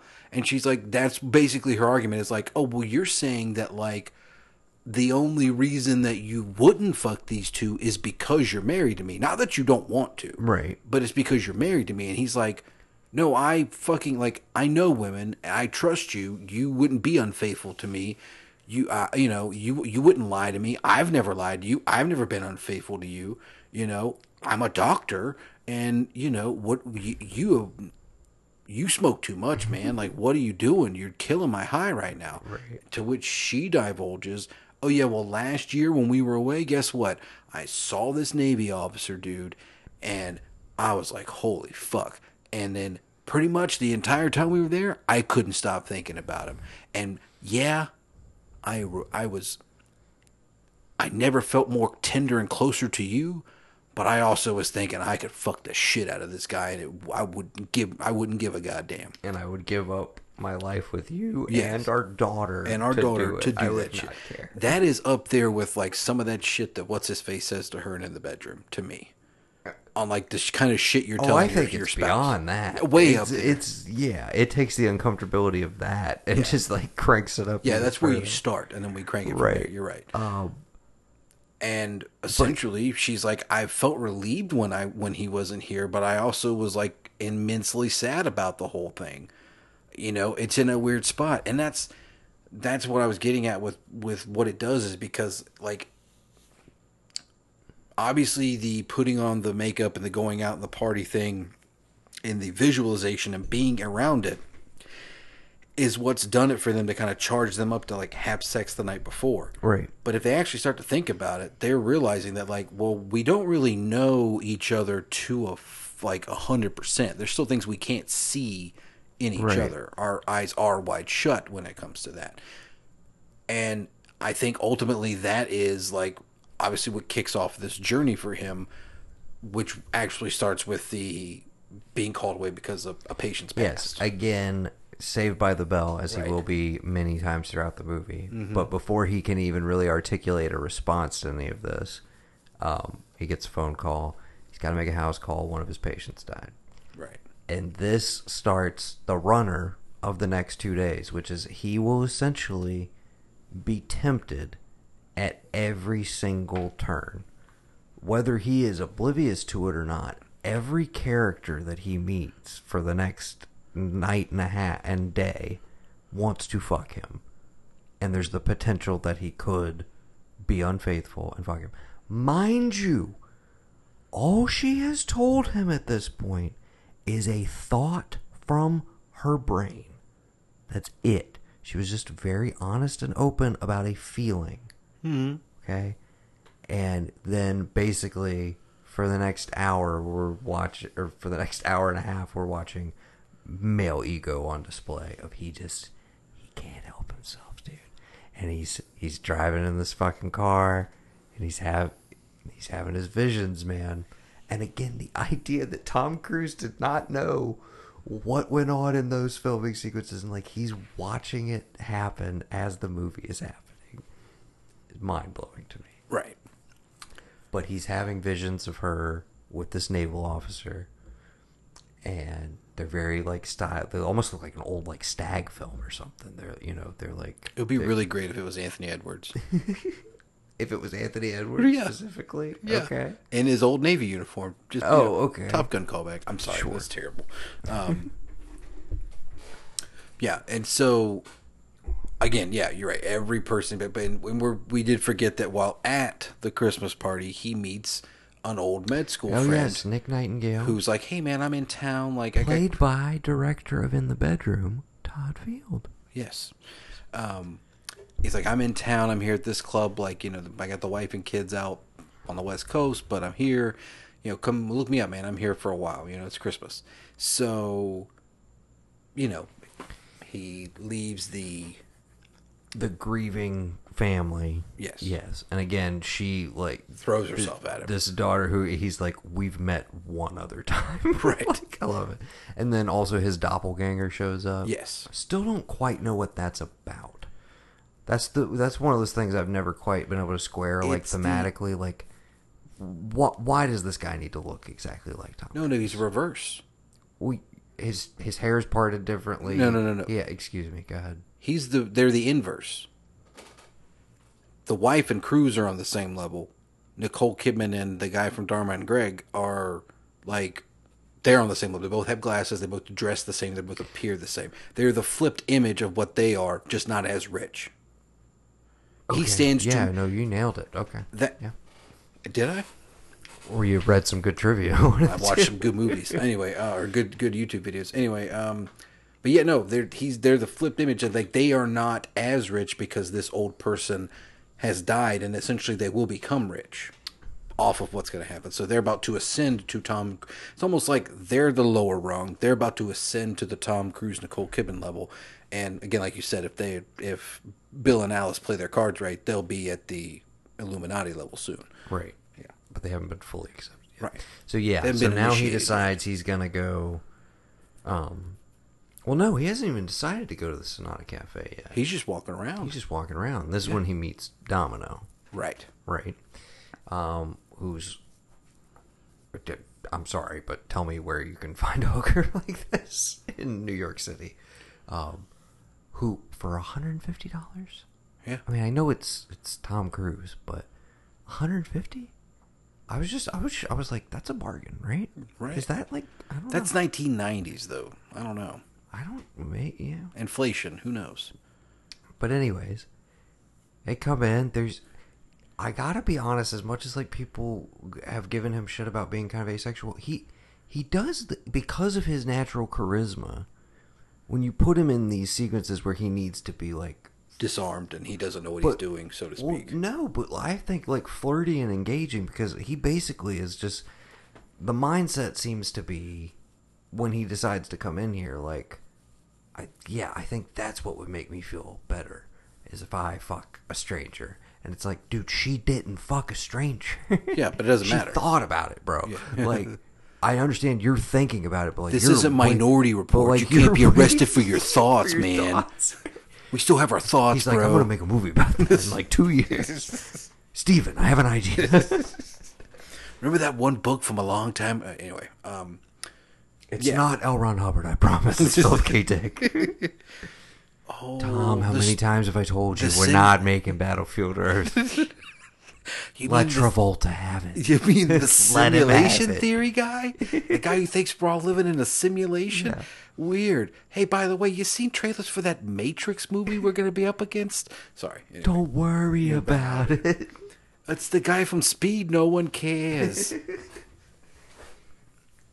It's Ted or Bill or one of them. I Yeah. don't. I You don't got even Larry, know. Larry Fishburne's in there. Come on. Johnny Utah. Utah. Give me two. Why'd he cut his hair?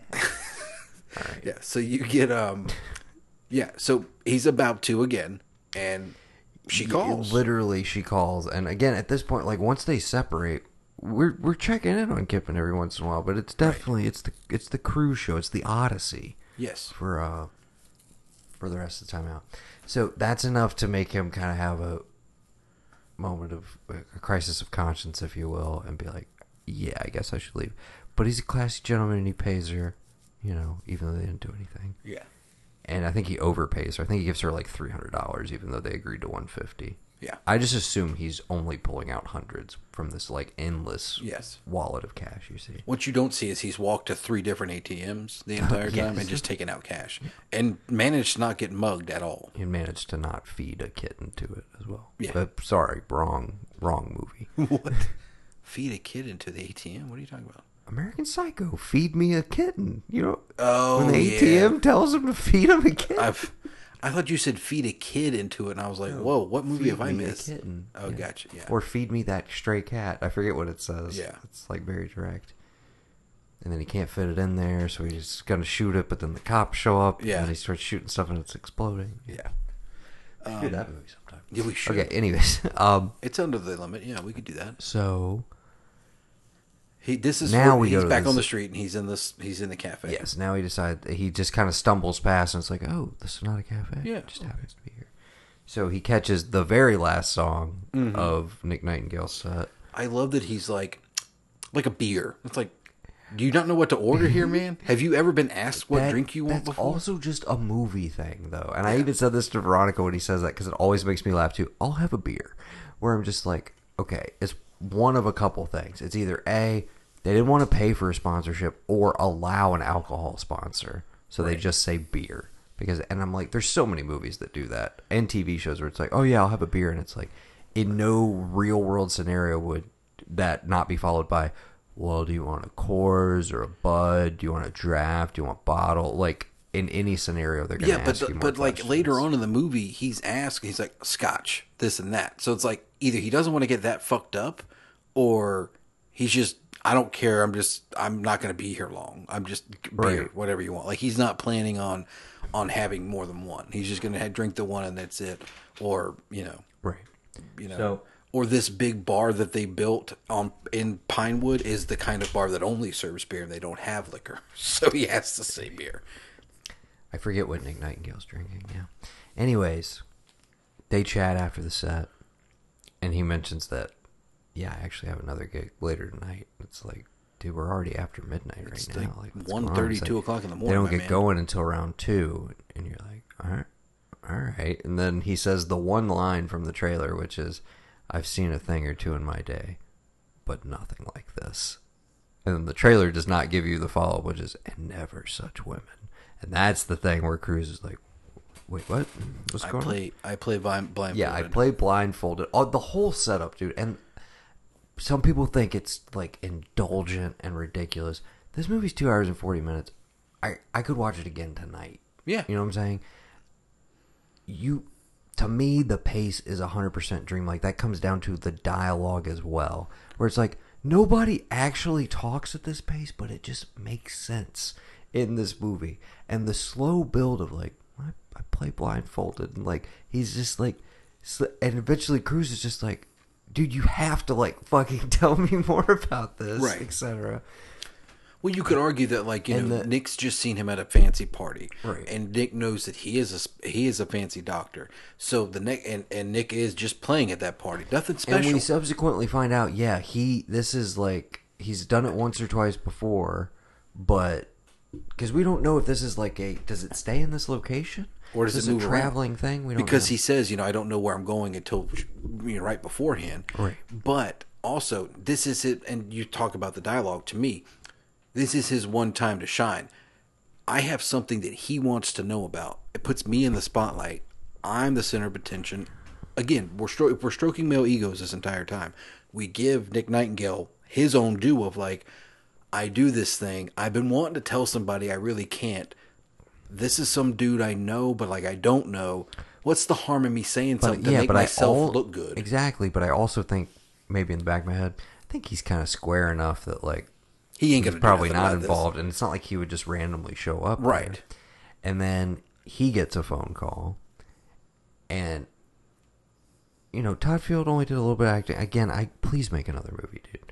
He's only done two movies, but this little moment, um, the transition from when he answers his phone to when he realizes like who it is, Mhm. when he straightens up for, no, sir, yes, sir, like totally just like changes his vibe and is like very professional, like yes, I know where it is, and like you know writing everything down, but. Yeah, the transition from the tone he has when it's just him and Cruise bullshitting, and he's kind of like you said, kind of showing off, like, "Oh, I've got this thing," or whatever. To and it's your first inclination of like, "Oh, okay, this is like Interesting. This is this might be some serious shit. It already sounds kind of, but your your brain is on fire. It's just like, well, what could it be? And blah blah blah. And then especially when he's like, well, dude, you can't just show up.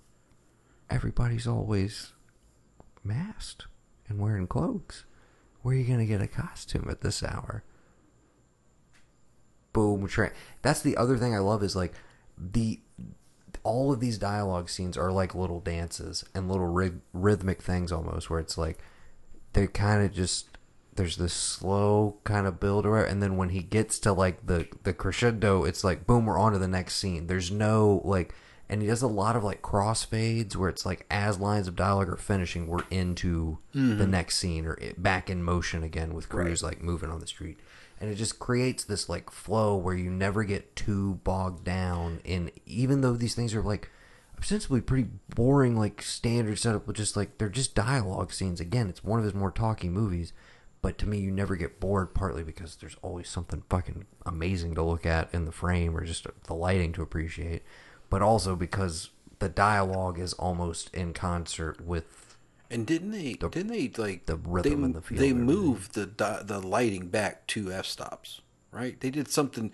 I remember where they like they moved the lighting back two f stops than what it would normally be before they processed it. So like it gave him more control over every piece of light in the movie because of Yeah, they that- shot it. that's, in- That's how you get that. Like, it's not quite amber. It's not quite gold. It's Right. just it's just a, a particular tinge. Where I said last night, I was like, as soon as they went to the Christmas party, I was like, I just want to live in this color palette. Right. And same thing when they go into the Sonata Cafe. I'm like, I just want to live. I want a room that feels and looks like this. Yeah, same thing with the blue blue for night, like through the windows in their apartment, the blue that comes through. I've never that's never happened anywhere on planet Earth. right. But But like, it looks right It looks amazing. It looks Anytime incredible. anybody does day for night and there's a blue twinge to it for Yeah. which I mean it could be, you know, light from the moon slash, you know, other buildings, but it's still like, you know, it's still really beautiful, like just that haunting blue. It's the it's the same kind of like blue light you would put on like you know, like a Michael Myers when he sits up kind of thing. Right. Um so yeah, so he tells them the password. Which is Fidelio. Yes. And then he tells Senior them yearbook quote. Yeah. One of two. Yes. And then he tells them, you know, you you know, you're gonna have to get you gotta get an outfit, dude. Like, where you gonna hand where you gonna do that? And Fucking rainbow fashions. Are you the present owner of Rainbow Fashions? Uh, I love this guy. Forget the actor's name. He's one of those I feel like been in a billion things. Um, Mr. Milich. Milich, yeah. Yeah. And uh, there's some great. I'm sorry. There's some great moments of comedy. Like the whole. First of all, that whole like spouse breakdown scene, like after they smoke the pot, the bedroom scene. When I watch it now, I get this like delicious glee out of like the way she delivers all of that, where I start chuckling at just like how mean and deliberate it is, and how she knows he's fucking like how she's pressing his buttons. Um, but there are some moments of genuine comedy, and when he is just like, um, "I'd be willing to pay you a hundred dollars over the rental price," he's like, "I don't think so," and he's like, "Um, okay, two hundred dollars." Okay, and then boom, just cut to Yeah, like that's all it they're took in. was another It's 100 so bucks. funny to me. Um, so yeah, and he's milking. And again, this is like, I feel like part of what I love about this movie in general, and the fact that it is more dialogue heavy, is he somehow manages to maintain a bit of the tone of the very middle of The Shining, which is my absolute favorite sequence, which is when Lloyd, your friendly bartender, finally shows up Mhm. and he starts talking to him. It's the first time where you're like, oh, okay, Jack Nicholson is fully in the bag, lost his marbles. Is that the little slow tonight, isn't it? Yes, and then That's my favorite And then he he shows up. You got the whole bar scene, and then I think there's a break in between. But then when he comes back and he talks to Del- when Delbert Grady spills the advocaat on him, Yeah. and they have the bathroom scene. Yeah. Those two dialogue scenes, because the rest of that movie is so dialogue free, Right. and so much about just the tone and the mood and everything. Um, but then carries the weirdness of the rest of the movie into those dialogue scenes with the pace, with the reveals. It's like every single scene in this movie is those scenes, just Right. like stretched out further and further. Um, yeah, I love Milich and all of this. And the the first time I was watching it, where I again as a you know like thirteen year old kid, just trying to process like, wait, what's going on with these Japanese businessmen and Leelee Sobieski? What is going on here? Who like not even what? Not even a year or two ago was in like Jungle to Jungle. Yes, Weird. yeah, very weird. Did you? This was my favorite piece of trivia. I know you read this one. What's that? Leelee Sobieski apparently has a thing of taking a lock of hair from her famous co-stars, and then the note afterwards is Tom Cruise did not take part in this. Yes. and I was like, "Do you know that's some weird like?" I can't let rule? you take my essence, or Yeah. my thetan levels will be diminished, Exactly, and I cannot let you. You cannot you- clone you a Scientologist, yes. which is obviously going to be her end game. Yeah, you cannot have hair from my. He's like, let me tell you more about my church. I don't know why this suddenly. I all of would love it. I would love it if like Paul Walker wasn't down, but Steve Zahn was like, "You could have two locks of mine." Somewhere Ted Levine's like, "No way." He wasn't on set, dude. Yeah, of course. He was just chilling. Bitches are getting my hair. Like he's just like, nope, not having it. Oh man. Uh, whatever happened to her, man? Sobieski? Yeah, I don't. I, we say that, and I'm like, did I just see her in something recently? I think she was. She's like the only actress. I'm like, you should have been Helen Hunt's child in every movie she ever made. They just need to get her and Julia Stiles in like a great like. They should be doing like a Susan Sarandon, Goldie Hawn, Banger Sisters, uh, Meryl Streep, paired with Annette Bening or something sort of movie, but it should be them now. They, Yeah, Julia Stiles and Leelee Sobieski yeah. And there's got there's got to be at least two more we could rank. and Josh Hartnett and uh, Ben Foster. uh, no Oh come on. Ben Foster is Ben Foster. All right. Yeah. We're trying to take people from that era who never Shannyn quite Sossamon. fully popped. Get Shannyn Sossamon in there. Yep. So is it just 40 Days, 40 Nights, the sequel? Um, and like those are the other two women that are tempting him what away? about Andrew Keegan? or it's also a see it's a it's here and now when he did is that the one with him and Chris Klein? Chris Whatever Klein it takes is Chris Klein and No, and Shane. What's his face? Chris Klein's not in whatever it takes. That's Franco and That is Franco. You're right. Chris Klein's just American Pie, then, isn't it? It's Chris Klein, Hartnett, and Sobieski. What is that movie? It's not called Here and Now, Maybe it is. Yeah, yeah, that is. It's No. here now. or for You're thinking now and then the, the female. no, I'm not from thinking the of now and 90s. then. In fact, I'm not. Now and then. I'm talking about here it's- and now. it's all Hartnett and her are already together. right. Chris Klein is like the rich boy, the fucking little rich boy, Yeah, yeah, yeah, yeah. who steals her away. Right. And Josh Hartnett is like a perfectly nice guy about it the whole fucking time. And he yeah, gets fucked yeah. over. Yeah, I remember. Yeah, I never saw it. But What I is it called? I That's think not that's what what, it's it called. It's got to be it. All I know is it had a Google Goo Goo Doll song in the trailer. And you were all about. Coming down the world around you. You know? Maybe. That, what is it called, dude? I'm Stop looking it me up. I would, but my phone, I, I'm at like one percent. It will die if I try to look up anything. No, I don't want to hear. it. You know what I have to do to get mine to charge? I have to wrap a rubber band around the cord, plug the cord in, and then wrap the rubber band around this pop socket. I feel like you need a new I charger. listen. You try telling our father that and see what happens. you can't afford a charger. No, the phone itself, the the charger's just the port here. We got to clean They- it, dog. They just no. I clean it out. They just fall out. I've had this phone for like four years. Okay. Also, that's rain if you're listening right now. Yeah. I don't know if you can. Uh, I think that's our cue to start. Like, we got to move to the orgy and wrap it up. But yeah. yeah, we're gonna make it rain, all right. Go ahead. So he gets a costume. He gets the costume. There's the weird shit with Leelee Sobieski and Milich and the Japanese businessman, and it's it's a little We'll unsettling, leave, but we- it's we- played for We'll leave it for you because Whatever. you, you're gonna you're gonna watch it. You're gonna love it. You, you need some. You need something. You know. All right, and then he's he's got his costume, so he is off to this mansion, and we, if it's your first time, you don't know what to expect. Exactly. And he tells the cabbie to wait for him, rips up a hundred dollar bill, almost to say like, "Hey, you know I'm good for it. Would I rip up a hundred dollar bill if I wasn't serious?" Right. Um, and so he's like, "Hey, yeah, you hang out. I could be ten minutes. I could be, you know, two hours. I could never come out. Who knows?" I might die in there. I could fucking die in here. Yeah. So he goes to the front door with his mask off, which I'm immediately just like, dude, put your fucking shit on. Yeah, Like, dude, I don't are you think anybody else is walking up there without one on.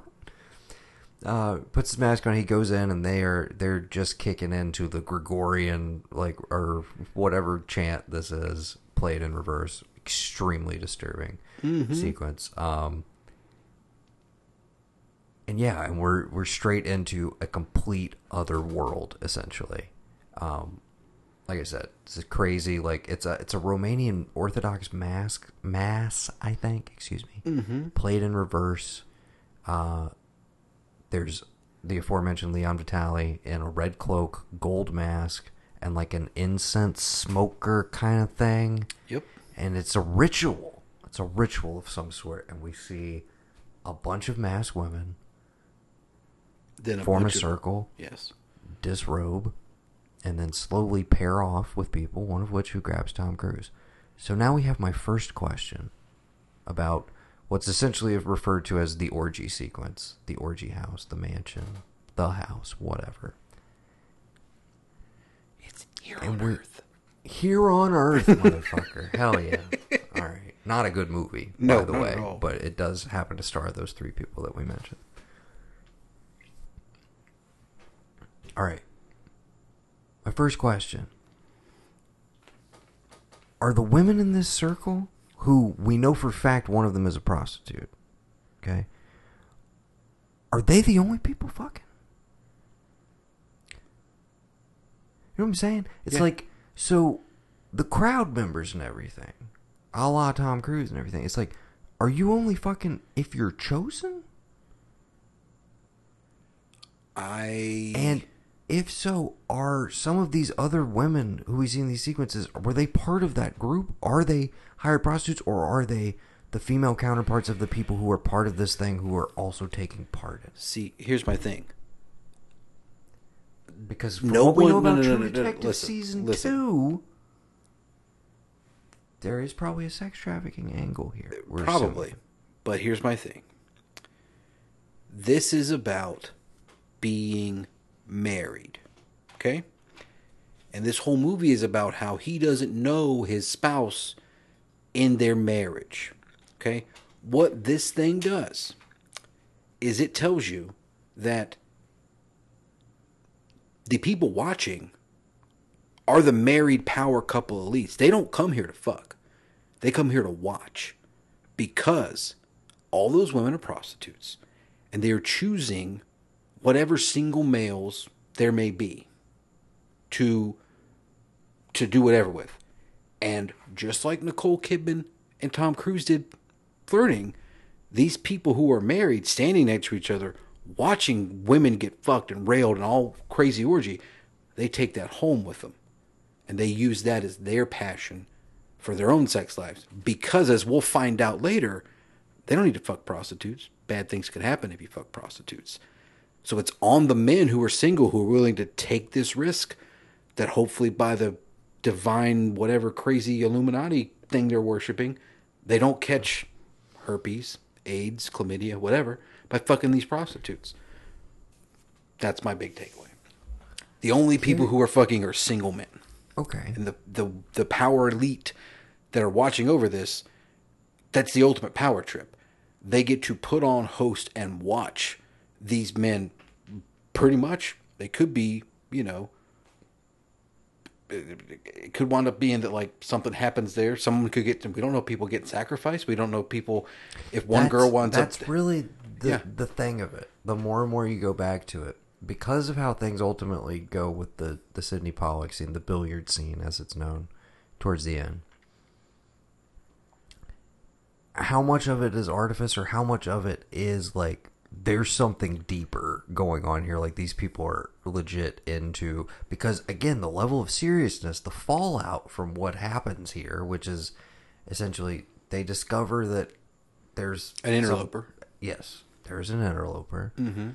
and this woman tries to save him. And if you're if you're paying attention, you know that it is it's Mandy. It's the girlfriend, from Of the, course. the, OD. But if you're if it's your first time, you'd be forgiven for like okay, because you don't really hear her talk that much in the you first. barely hear her talk, and then of course, But if she's you are in a the mask. thirteen-year-old boy, you do pay attention. Oh my god, same tits.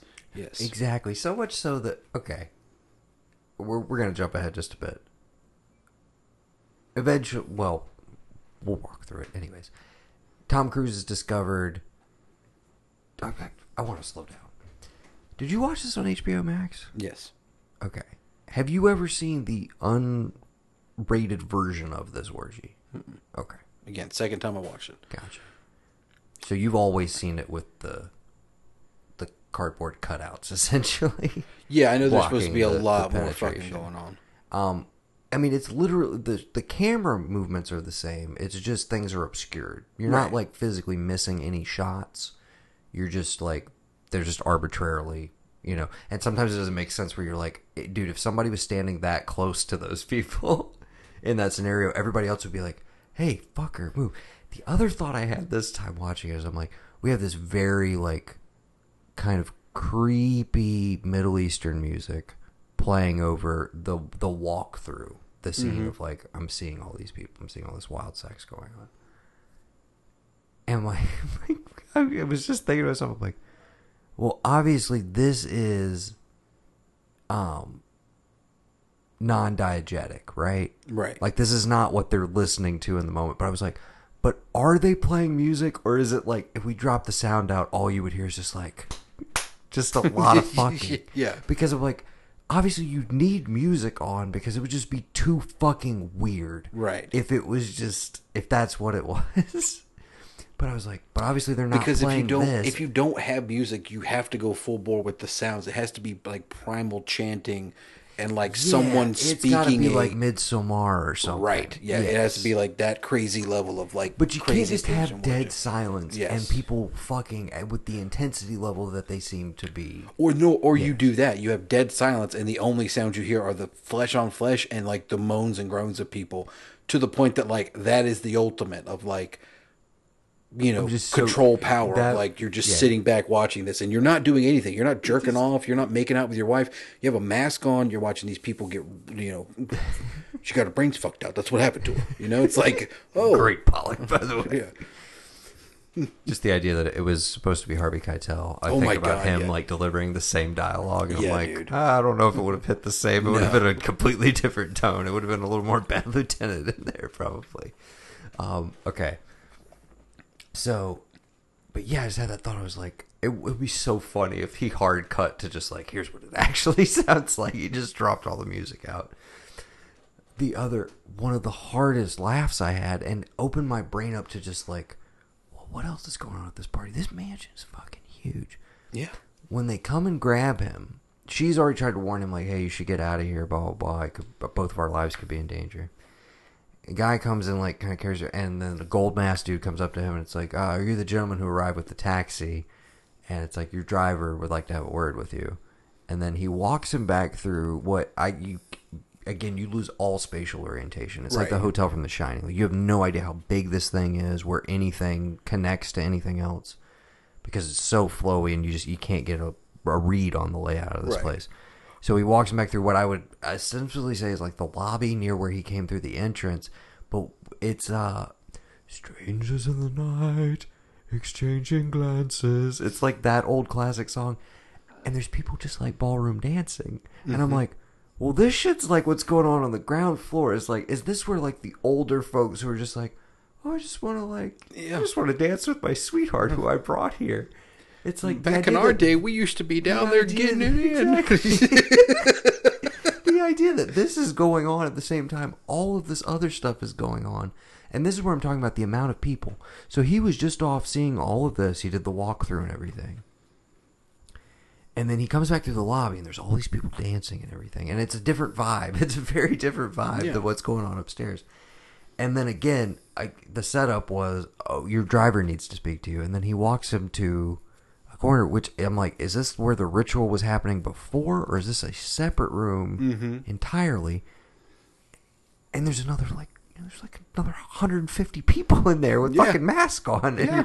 and it, when he first walks in there that is the ult, that is one of those ultimate if you just suffer from any kind of existential crisis centered around like dreams where it's like oh fuck I, it's me they're all against me Yeah. i'm the one who's alone that shot is one of the Is most it- unsettling things ever. It's just they know you're not who you said you are. You've been found out and they they all know Yeah. all at once.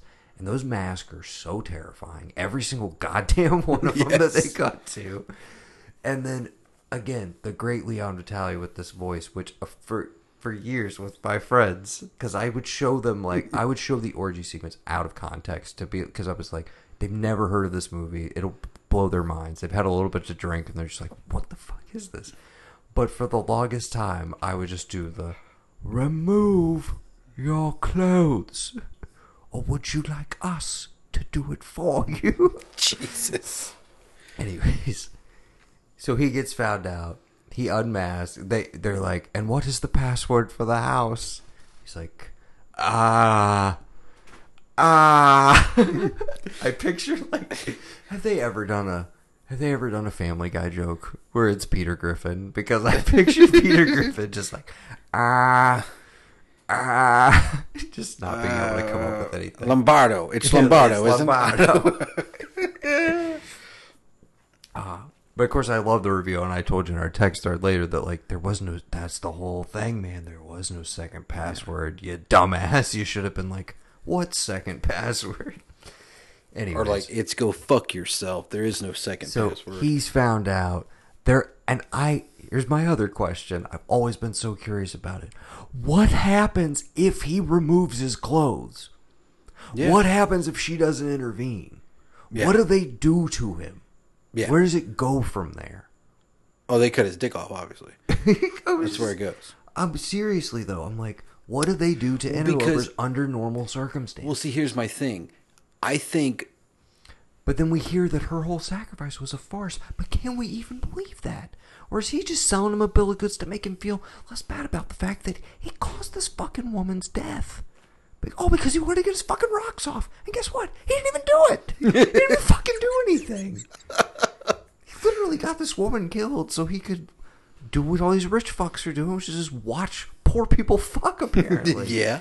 That's what the, how they get their rocks off. Listen, Noah, when money buys everything and you literally have whatever you want at your fingertips, you can do whatever you want. No, I just do it to watch the expressions change. it's just like fucking Gandolfini in True Romance. Oh my god.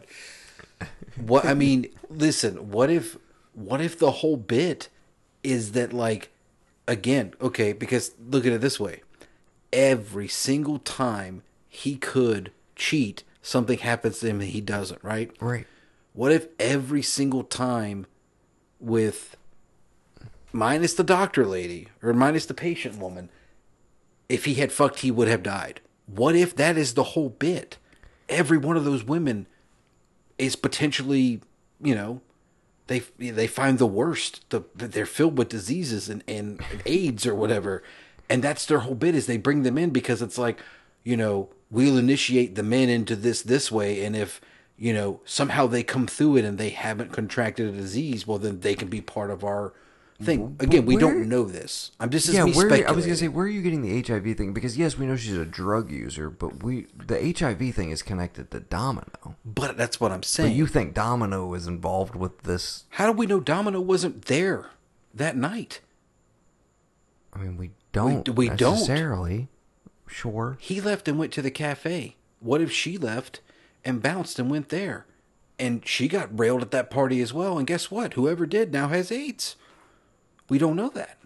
You did, there's so much ambiguity and so much left up to the imagination. Well, that again, is my the- favorite part the- about this. you the back half of this entire movie. That's the other thing I love is like you have this giant set piece here in the center, and it builds to this crescendo of like you've been found out, blah blah blah, and like okay, she's gonna self-sacrifice for you, and he's like, what will happen to her? And he's like, want you know promises that are made here, blah blah blah, and then we leave that scene. We don't see him leaving the house, getting in his cab. Just we hard cut to he arrives home, yeah. and then we get into well, here's my dream. here's my dream I had. Wait a minute. Your dream sounds awfully suspicious. So you're on this you're on this tip too. I've seen this movie a lot. Veronica said this and I, I was like I've never looked at it that way. That she was there the entire time? That she was there? Yeah. No, I've never had that thought. You never have?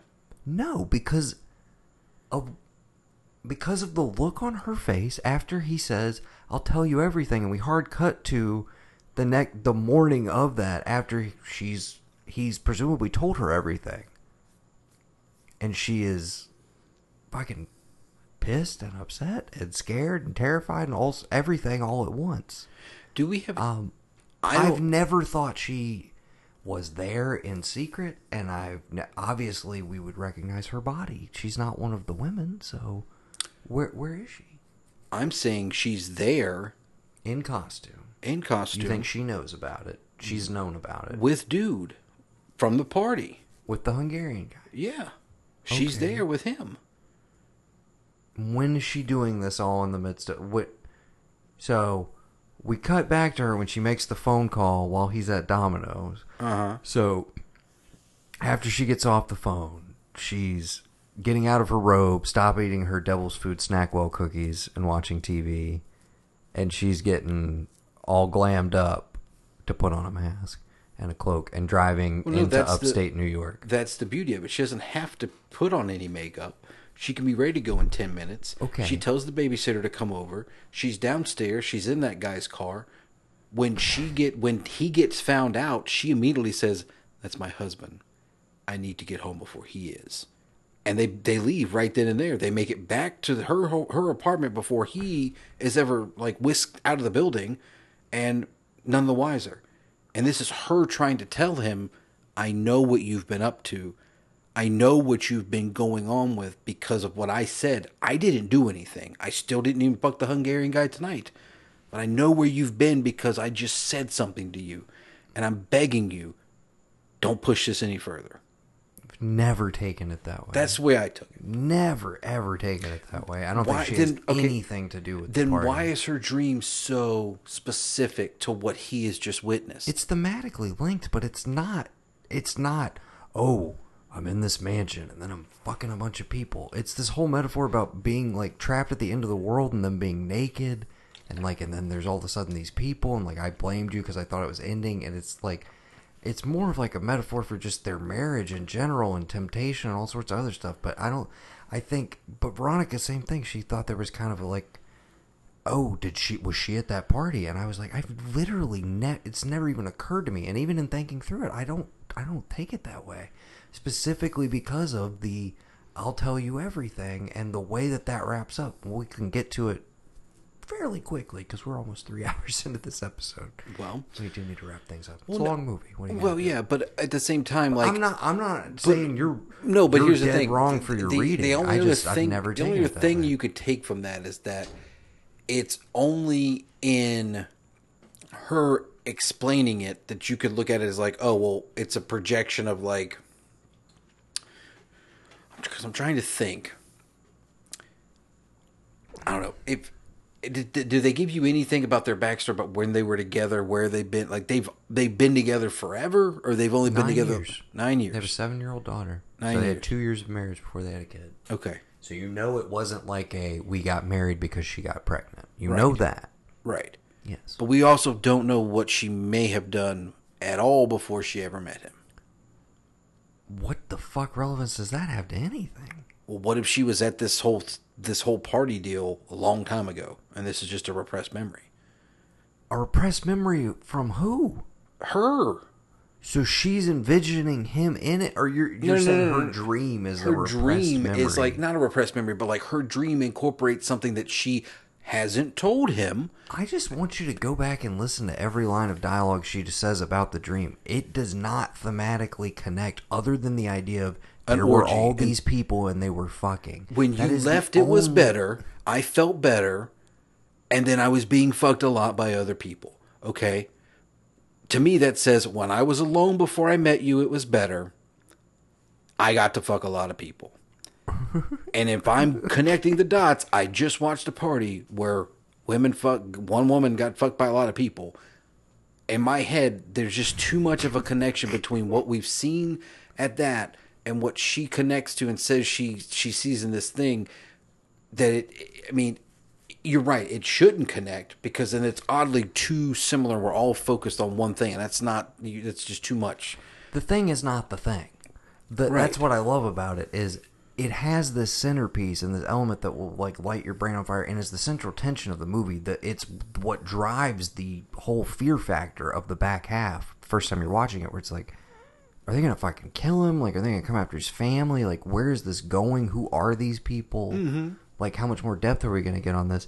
And what you ultimately realize is like, it doesn't fucking matter because it's not about it never matters it's not about the what was actually going on there it's about thematically what it represents that's why i feel like getting bogged down in whether she was there or not to me it further complicates things because if you look at the the stone conversation as like this is her finally kind of loosening up or expressing a thought she's maybe had before Mhm. then it kind of betrays where it ultimately heads if she's been leading this double life the whole time.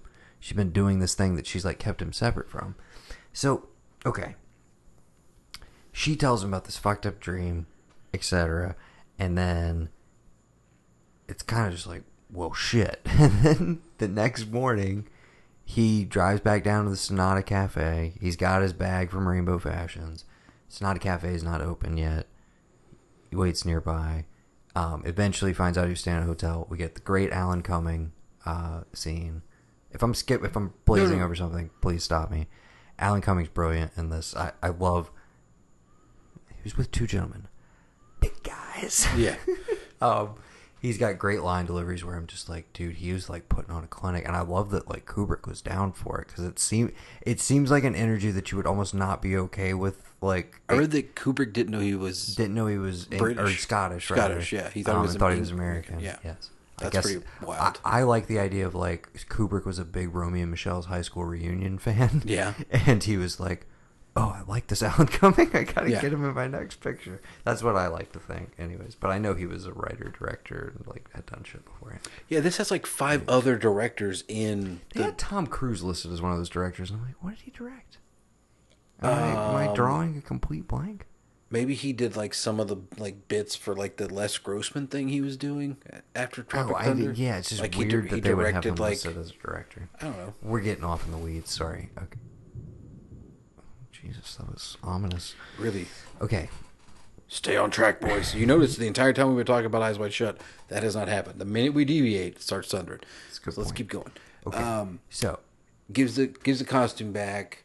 gives the costume back. We can skip over the Lily. So I don't even want to begin to explore what I think is going on there or how it maybe thematically connects. It is the one thing that it's like this is kind of independent of this circular kind of thing that he's tapped into and seems to be the driving force of everything. Yeah. This is the one element of the previous night not connected to any of that, along with Domino. Right. Presumably, those are two clandestine things that just he took part in Mhm. that have no connection. None of those people have any knowledge of the other stuff he did. Because yeah, and again, as much as I'm like, oh, Domino could have been there. If she does, then it's just too small. It's too small world. That's what I'm You- saying. This is New have it. York. Yeah. and it's like, it's yeah.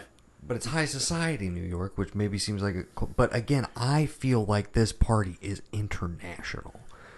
That's a, that's upstate New York. They drove out. They go. They drove out of the city. That's what I'm saying. It is upstate, but I feel like that crowd, the size of it, the again, the whole pomp and circumstance, the ritual of it all. I'm like, this feels like the elite of the world, like the most Mhm. powerful people in the world, financially speaking. You like, know, rumor has it that- etc. Rumor has it that back in the 40s, the the party was actually held at the Overlook Hotel.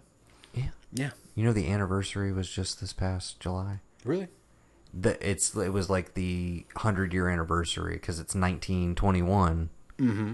Um, it's the 1921 Overlook holiday or New Year's Eve ball or no Fourth of July. Yeah, a ball 4th of July is ball, what it yeah. is. Um, so yeah, it was the hundred year anniversary this past. 4th of That's July. wild. It was very cool. Okay, sorry. Goes back to Domino. Domino's not there. Yeah, I'm sorry. We're on the next morning. Alan Cumming tells him though that Nick was escorted out by two guys. Didn't look happy. Yeah, looked like he might have been scared. You know, tried to pass me a note, but they uh, they took it from. him. Yeah. They told him to just to forward everything there. Before he goes back to Domino's place, he goes to the mansion. Yep. That was One of the most fuck. unsettling scenes Dude, in this movie. You so many things Ring- unsettling. rings the gate. Limo drives up. Can't even see the driver's face. And then just I don't know where he finds old creepy British men, but he's just really good at finding them. Probably his neighbor. This guy says nothing. Hands him an envelope. Cease your in- inquiries, which are completely useless. Um, we hope this will be sufficient. Essentially, like stop fucking with us, or you're, you're like something bad's gonna happen to you. And you're like, holy shit. Veronica's biggest reaction, she was like, they are serious. They had it all typed out. They had an envelope with his name on it already. Like, holy shit. I was like, yeah, they mean business, clearly.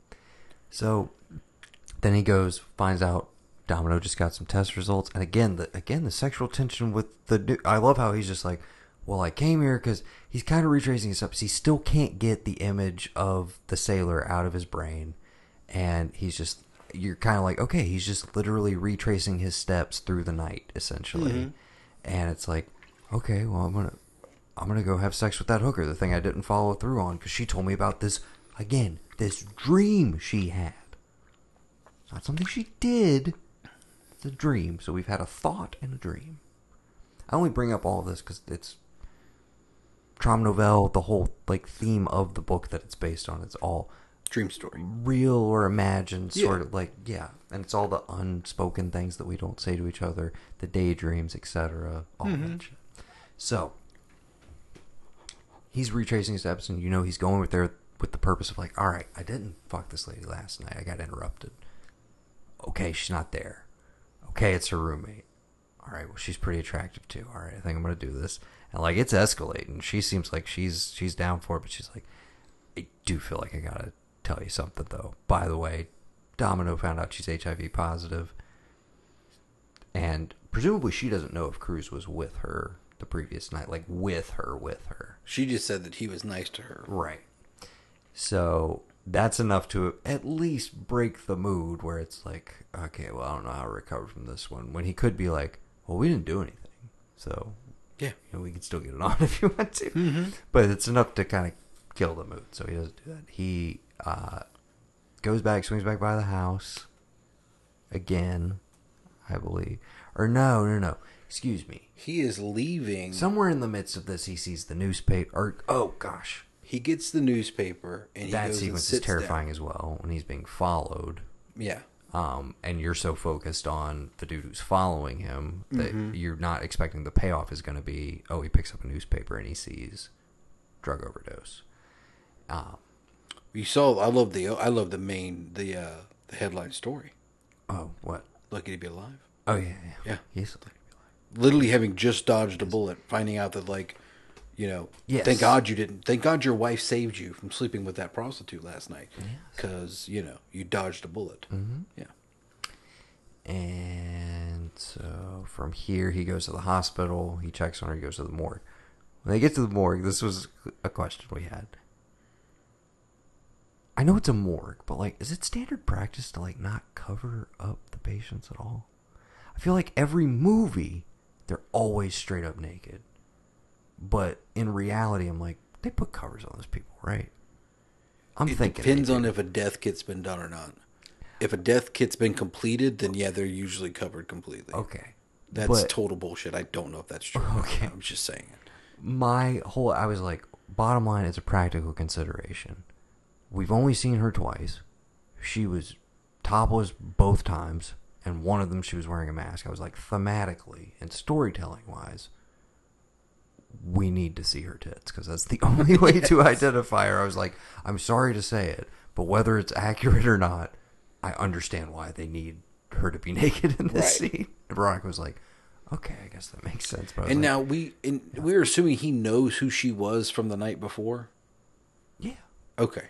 See, here's the line of dialogue over which is like, you know, it could cost me or cost you and me our lives, essentially, Mhm. as he's looking at her dead corpse. Uh, so yeah, he knows it's her from the night before. The question is whether he made the connection that it was Mandy. That's what I meant. Until no, no, I'm asking. Did until he know Ziegler. Did he knew it was Mandy at the party?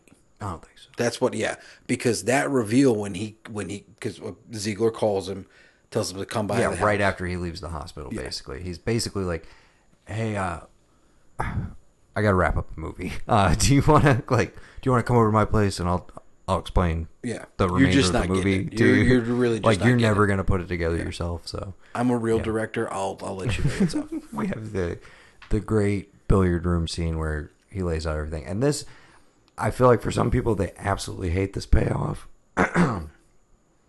and some people it totally works. Um, but yeah, so how for you? A, I guess, do you believe it? Do you believe? Not one goddamn bit. Okay, I was gonna say, do you believe the? What if I told you this was all a farce and everything? Because I'm like, Well, see, here's the it- thing. Then it's like, is the whole thing theater? Is the ritual? Is all of it theater? Or This was just a, was this just an elaborate hoax by Ziegler to like get him to love his wife? Because it's like I- I, noticed yeah, that you guys were apart at the party, oh, and I wanted to make sure that you two kids got to our level. You so I made this whole thing You up. get the idea that Ziegler is like whether, regardless of how long he's been in this, like he's not the top Oh, of tippity course top. not, no. And that's what I think is so great about the open when you juxtapose the parties and everything is like the opening party seems so rich and extravagant and fancy, etc. And of course, when he comes over, they're in this giant library, like Mhm. drawing room, and he's got like a full bar and shit. And you're like, he seems like he's on the low rung of whatever this next thing is. Mhm. And that's when you're like, he has the one of the most bone chilling lines in any screenplay to me, and it's delivered perfectly. But um, the people in that room, like, I'm not gonna tell you. I- I'm not gonna tell you their names. But if I did tell you their names, let's just say you wouldn't sleep so well at night. And it's Mhm. just like, dude, that's like uh, there's a similar thing in True Detective season two, a similar line delivery as well, where it's just like, it's so much more terrifying. Just the implication of like, well, yeah, you saw all those people. You saw how many people were there in mask, and like, you see how serious these people are, and like what they're into, and the lengths they'll go to cover things up, etc. When you start thinking about who might be under those masks, it is pretty fucking scary. Which, if you parlay that into the mask that maybe your spouse is wearing, that you can't truly see her, it only pushes you towards the inevitable end we get, which is comes home, finds out the mask is on the bed, and it, the breakdown, and that, and it's this weird. It's probably like one of my favorite times in Tom Cruise's movie history there's just this utter look on his face of like I am safe here. Like yes, he may have gone out and done whatever, and if he just leaves it alone, apparently he'll be fine. But I went out into the night, I did these things, I got this close to being there and I didn't, and I come home and I could be mad that I didn't, but the journey I just went on proved to me that like it doesn't matter whether or not I can see my wife if my eyes are wide shut or if I know her what it is, what she told me, the thought she had, the dream she said she had, it doesn't matter because here I'm like quote unquote safe. Mhm. And the breakdown of that is just like probably one of my favorite parts and that I've seen him do, like just moments of his like I don't know how genuine it is. I don't know what it took to get there. I don't know how many takes it is. I know, obviously, the Yeah. backstory of like not being able to see her and all that. I, so I don't know when you shoot these or when you don't. But it's as far as the the whole party thing, I could see it as completely bullshit. This is a huge thing that he happened to stumble upon, and he just needs to walk away and let them know, my bad. Because honestly, dude, I walk into that party. First thing I see is that shit. I'm the first guy out the room. No, I'm good. I'm out of here. I'm gone. I'm not staying for nothing. You know, you don't know me. I don't know you. I was in the wrong. I'm sorry. I'm getting back in my cab and I'm leaving. And I'm telling the cabbie, look, here's another four hundred dollars. Change your plates. Maybe move across town, work for a different company. You don't know me. You never saw me. Nothing. Okay. Thank God there's no cell phone, so they can't track like you know the fact that his phone or the IP address would have been whatever. Because I'm not fucking with it. Because whether or not you want, it's a fun joke. Oh, it's the Illuminati. It's whatever, whatever. But it's like when you are so fucking rich, you can do whatever you want. You obviously start having like cult like mass orgy shit. Like, what else is there to do? You know, aside from like hostel, where you're like, it's where all roads lead. Inevitably. yeah, it's all a, it's all a, it's a winding road down the Bohemian Grove, and you're just gonna be fucking. That's what you're gonna do. True power corrupts, and that's the ultimate form of corruption, right So- there. But I also could see it as these people are well paid. They're in government. They're in infrastructure. They're in everything. So, in order to not oust themselves, they need to take it to a certain level of fear to be like, look, let it go. We know who you are, Bill. Haha, look at funny Bill. He had to, he trying to interlope with us. If he'd have gone through the right channels, we'd have let him in, no problem. Right. But he's trying to jump. He's not paying his dues. He's not taking his time to work his way up. So, more than like who's behind those masks, I'm thinking everybody behind these masks knows it's me now. All right. Why would I ever want to do? Nope. Because you know, no one's ever going to tell you, besides your good buddy doctor friend who basically might have saved your life, and essentially, regardless, ultimately, Mandy did save his life because by having that overdose, he's there. He's got something that he could hold. I mean, he doesn't go help the doctor out with Mandy. How do we know that he sticks his neck out for him and says, Oh, 100%. leave him, leave him be. It's it's fine. I'll handle it. It'll be fine." You know, they pin it all. I mean, you, Well, they could all pin it on even- Nick Nightingale. You can even look at that. You can even look at that sequence though, where he brings him in there as an audition for like, how can he be discreet? He's helping. He clearly knows I'm having an extramarital affair at my own party, Mhm. and it's like when you start to think about it, it's like, well, yeah, it makes sense that like you guys are going to these clubs where clearly your wife is like cool or down or whatever Yeah. because she's letting you do this like at your party. Um, but yeah, you could almost look at that scene as the audition for like he's kind of grooming Bill. He's bring bringing him along to see if like Mhm. they can induct them, and you could even like you, your Hungarian guy. He's a he's a tester. He's a feeler to see like can we seduce Alice into this, and she doesn't go for it. She says I'm married.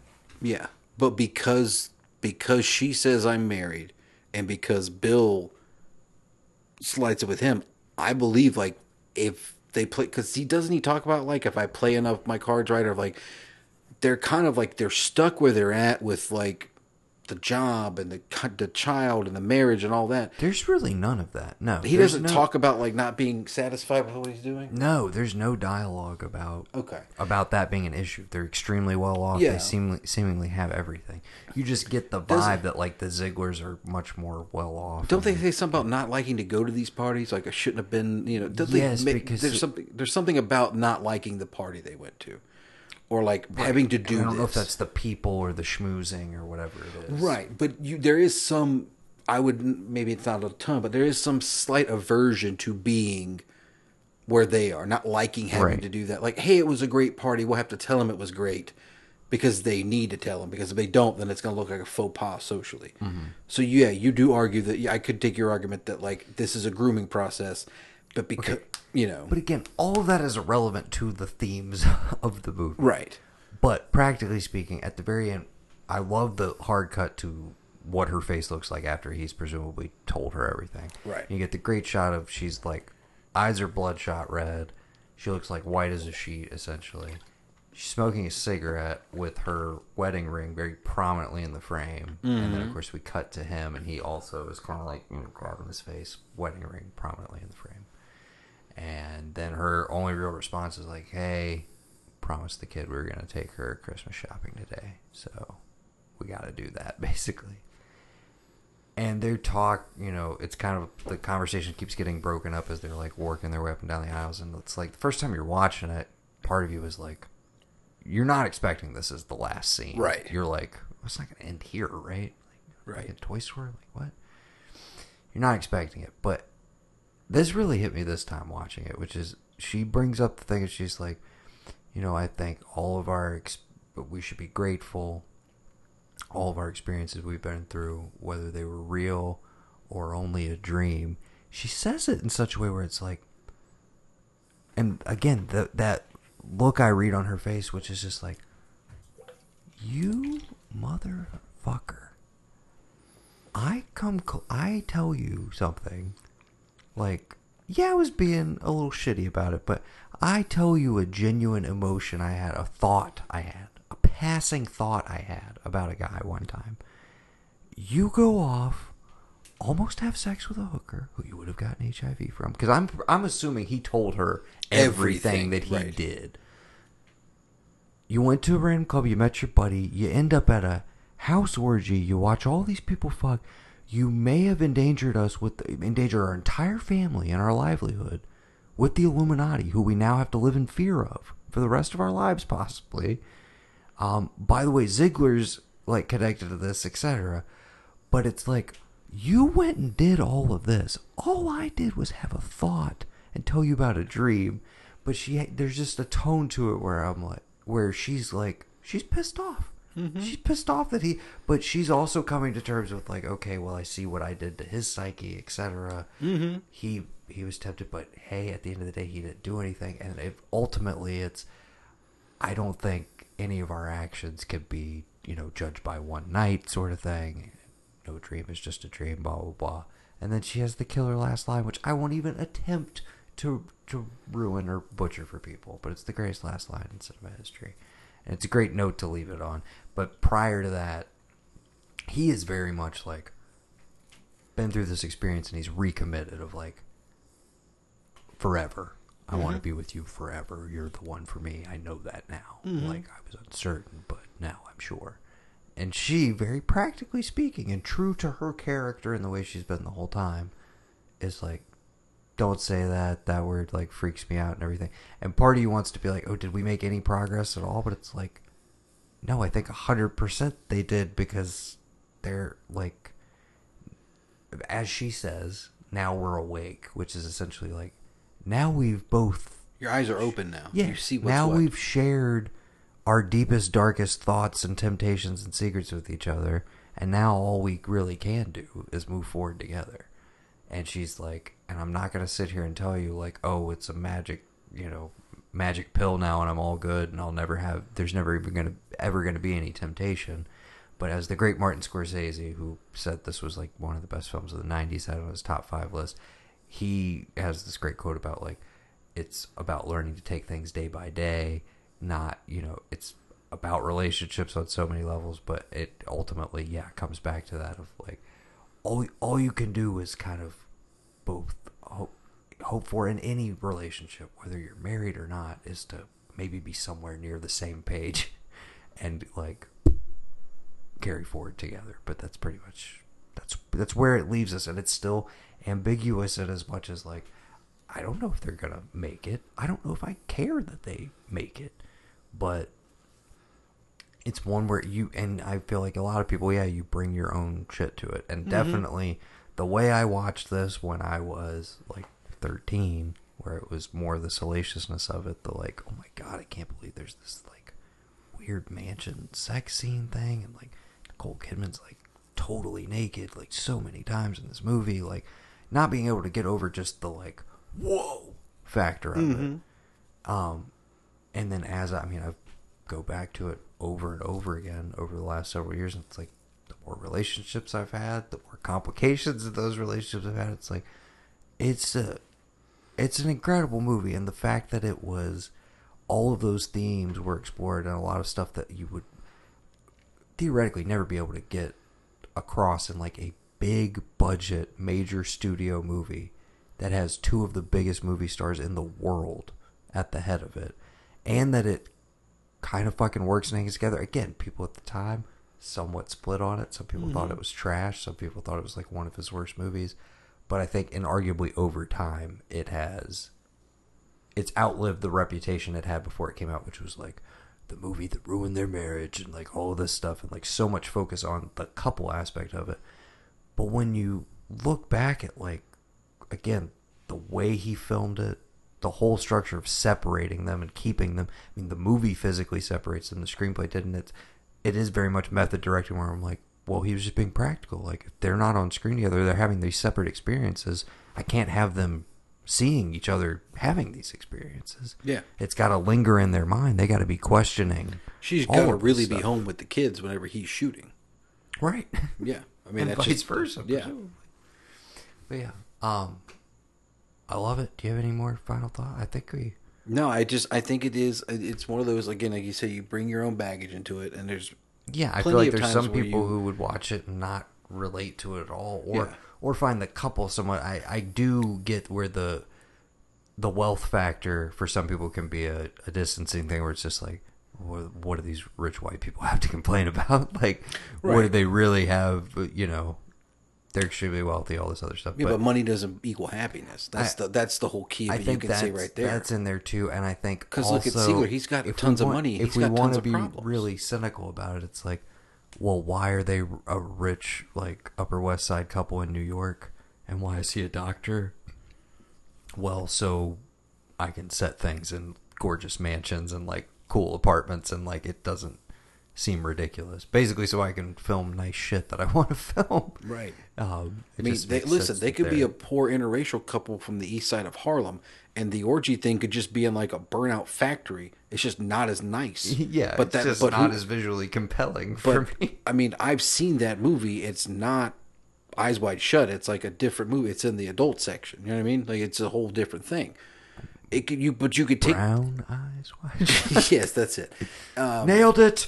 Podcast over. yeah, it's uh, it's an all backdoor experience if you know what I mean. Anyway, it's uh, but the themes are universal. I get that you like you can argue that now. We argue everything now about like, well, it's not this. It doesn't matter. Like, don't worry about that. Look at what it was at the time. The themes are generational. It it, it keeps going. If you don't, if you're not able to be honest, talk about things, get it all out there, bear it all. You know the way that they were gonna tear his clothes off, the way that they unmasked him. Because you know you got to argue that like he was unmasked a room amongst a room of strangers who all know who he is. He has no idea who they are. If that motherfucker can't tell his wife what he's been up to, he hasn't learned anything. Right. Anything. Anything. so you know it's it's you know a wild. It was wild redoing it. I thoroughly enjoyed it. Actually, still- sitting down and watching yes, it. and I still feel like we could talk about it for another hour. But Of course. we we must. But We'll stop I've never, here. We'll I've never had for the balls Patreon. to full on just be like, let's do a Kubrick series. But I I do think I will be incorporating him into two by twos because Yeah, man. a I'm lot down. of rich texts. It's a rich tapestry of American cinema. All right, uh, that was Eyes Wide Shut from the the grand old year of 1999. We had a great pairing. This was a great time. This has been your 2x2 retro reviews for the month of July 2021.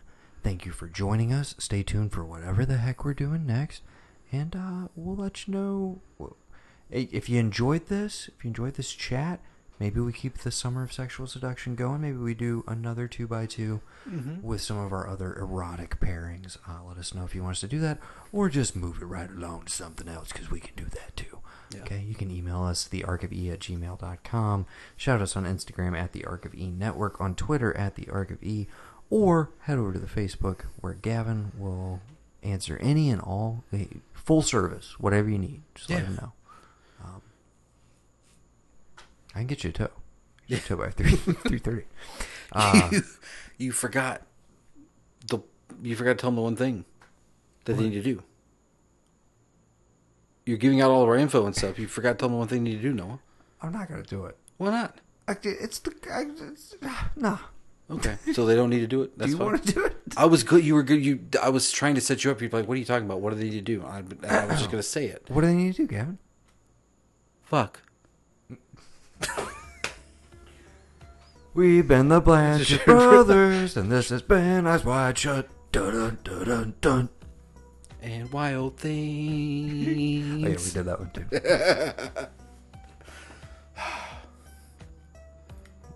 Where'd she get that outfit? Sluts are us. You you stupid bitch! See, even if I came back, I wouldn't be welcome. My mother's she's breaking her trust. What is it though? What is the one he says? Um. uh, yeah, you know what? And we didn't the say best this. is you're you're dead. you, you're dead. Ah. It's just like a bad anime Did Sam dub or Lombardo something. rape you? You're dead. no, the best is the trailer moment from Neve Campbell. Don't touch me. Great line delivery. With the with so the good. yeah. yeah, man. Yeah. That's the moment though where you're like, oh, What did she? Oh, what am I thinking of? When it's not, it's something I can't remember. It's something I'm forgetting. Something about. Well, yeah, we were talking about it. if it does make sense, they probably were fucking the entire time because she does say the one thing she's gonna miss about Blue, uh, like Blue Bay, is him. I didn't think about that. The oh, the first thing Denise Richards says is like, that's gonna be the worst thing about like senior year and being leaving is like he him. He's the only good thing about this. So yeah, they have been fucking the entire time. I, I meant We to throw- it out. I meant to throw that in there towards Three- the end, but then we moved three back- hours and yeah, fifteen but then minutes we of the moved episode. into the yeah. We figured it out. Yeah, we got it. We figured it out, guys. We'll do it. You know, we'll do it again. Color of Night and um, uh, I don't know. I gotta find another Basic. Instinct? I No. gotta. I said classy. Oh, Um, oh God, I love Basic Instinct. what a great movie. yeah, I don't know. We're- We're not gonna figure it out right now. We gotta get them to come back for the next thing. yeah, that's true. Yeah, we'll figure it out. Then we'll figure it out. All right, we're done.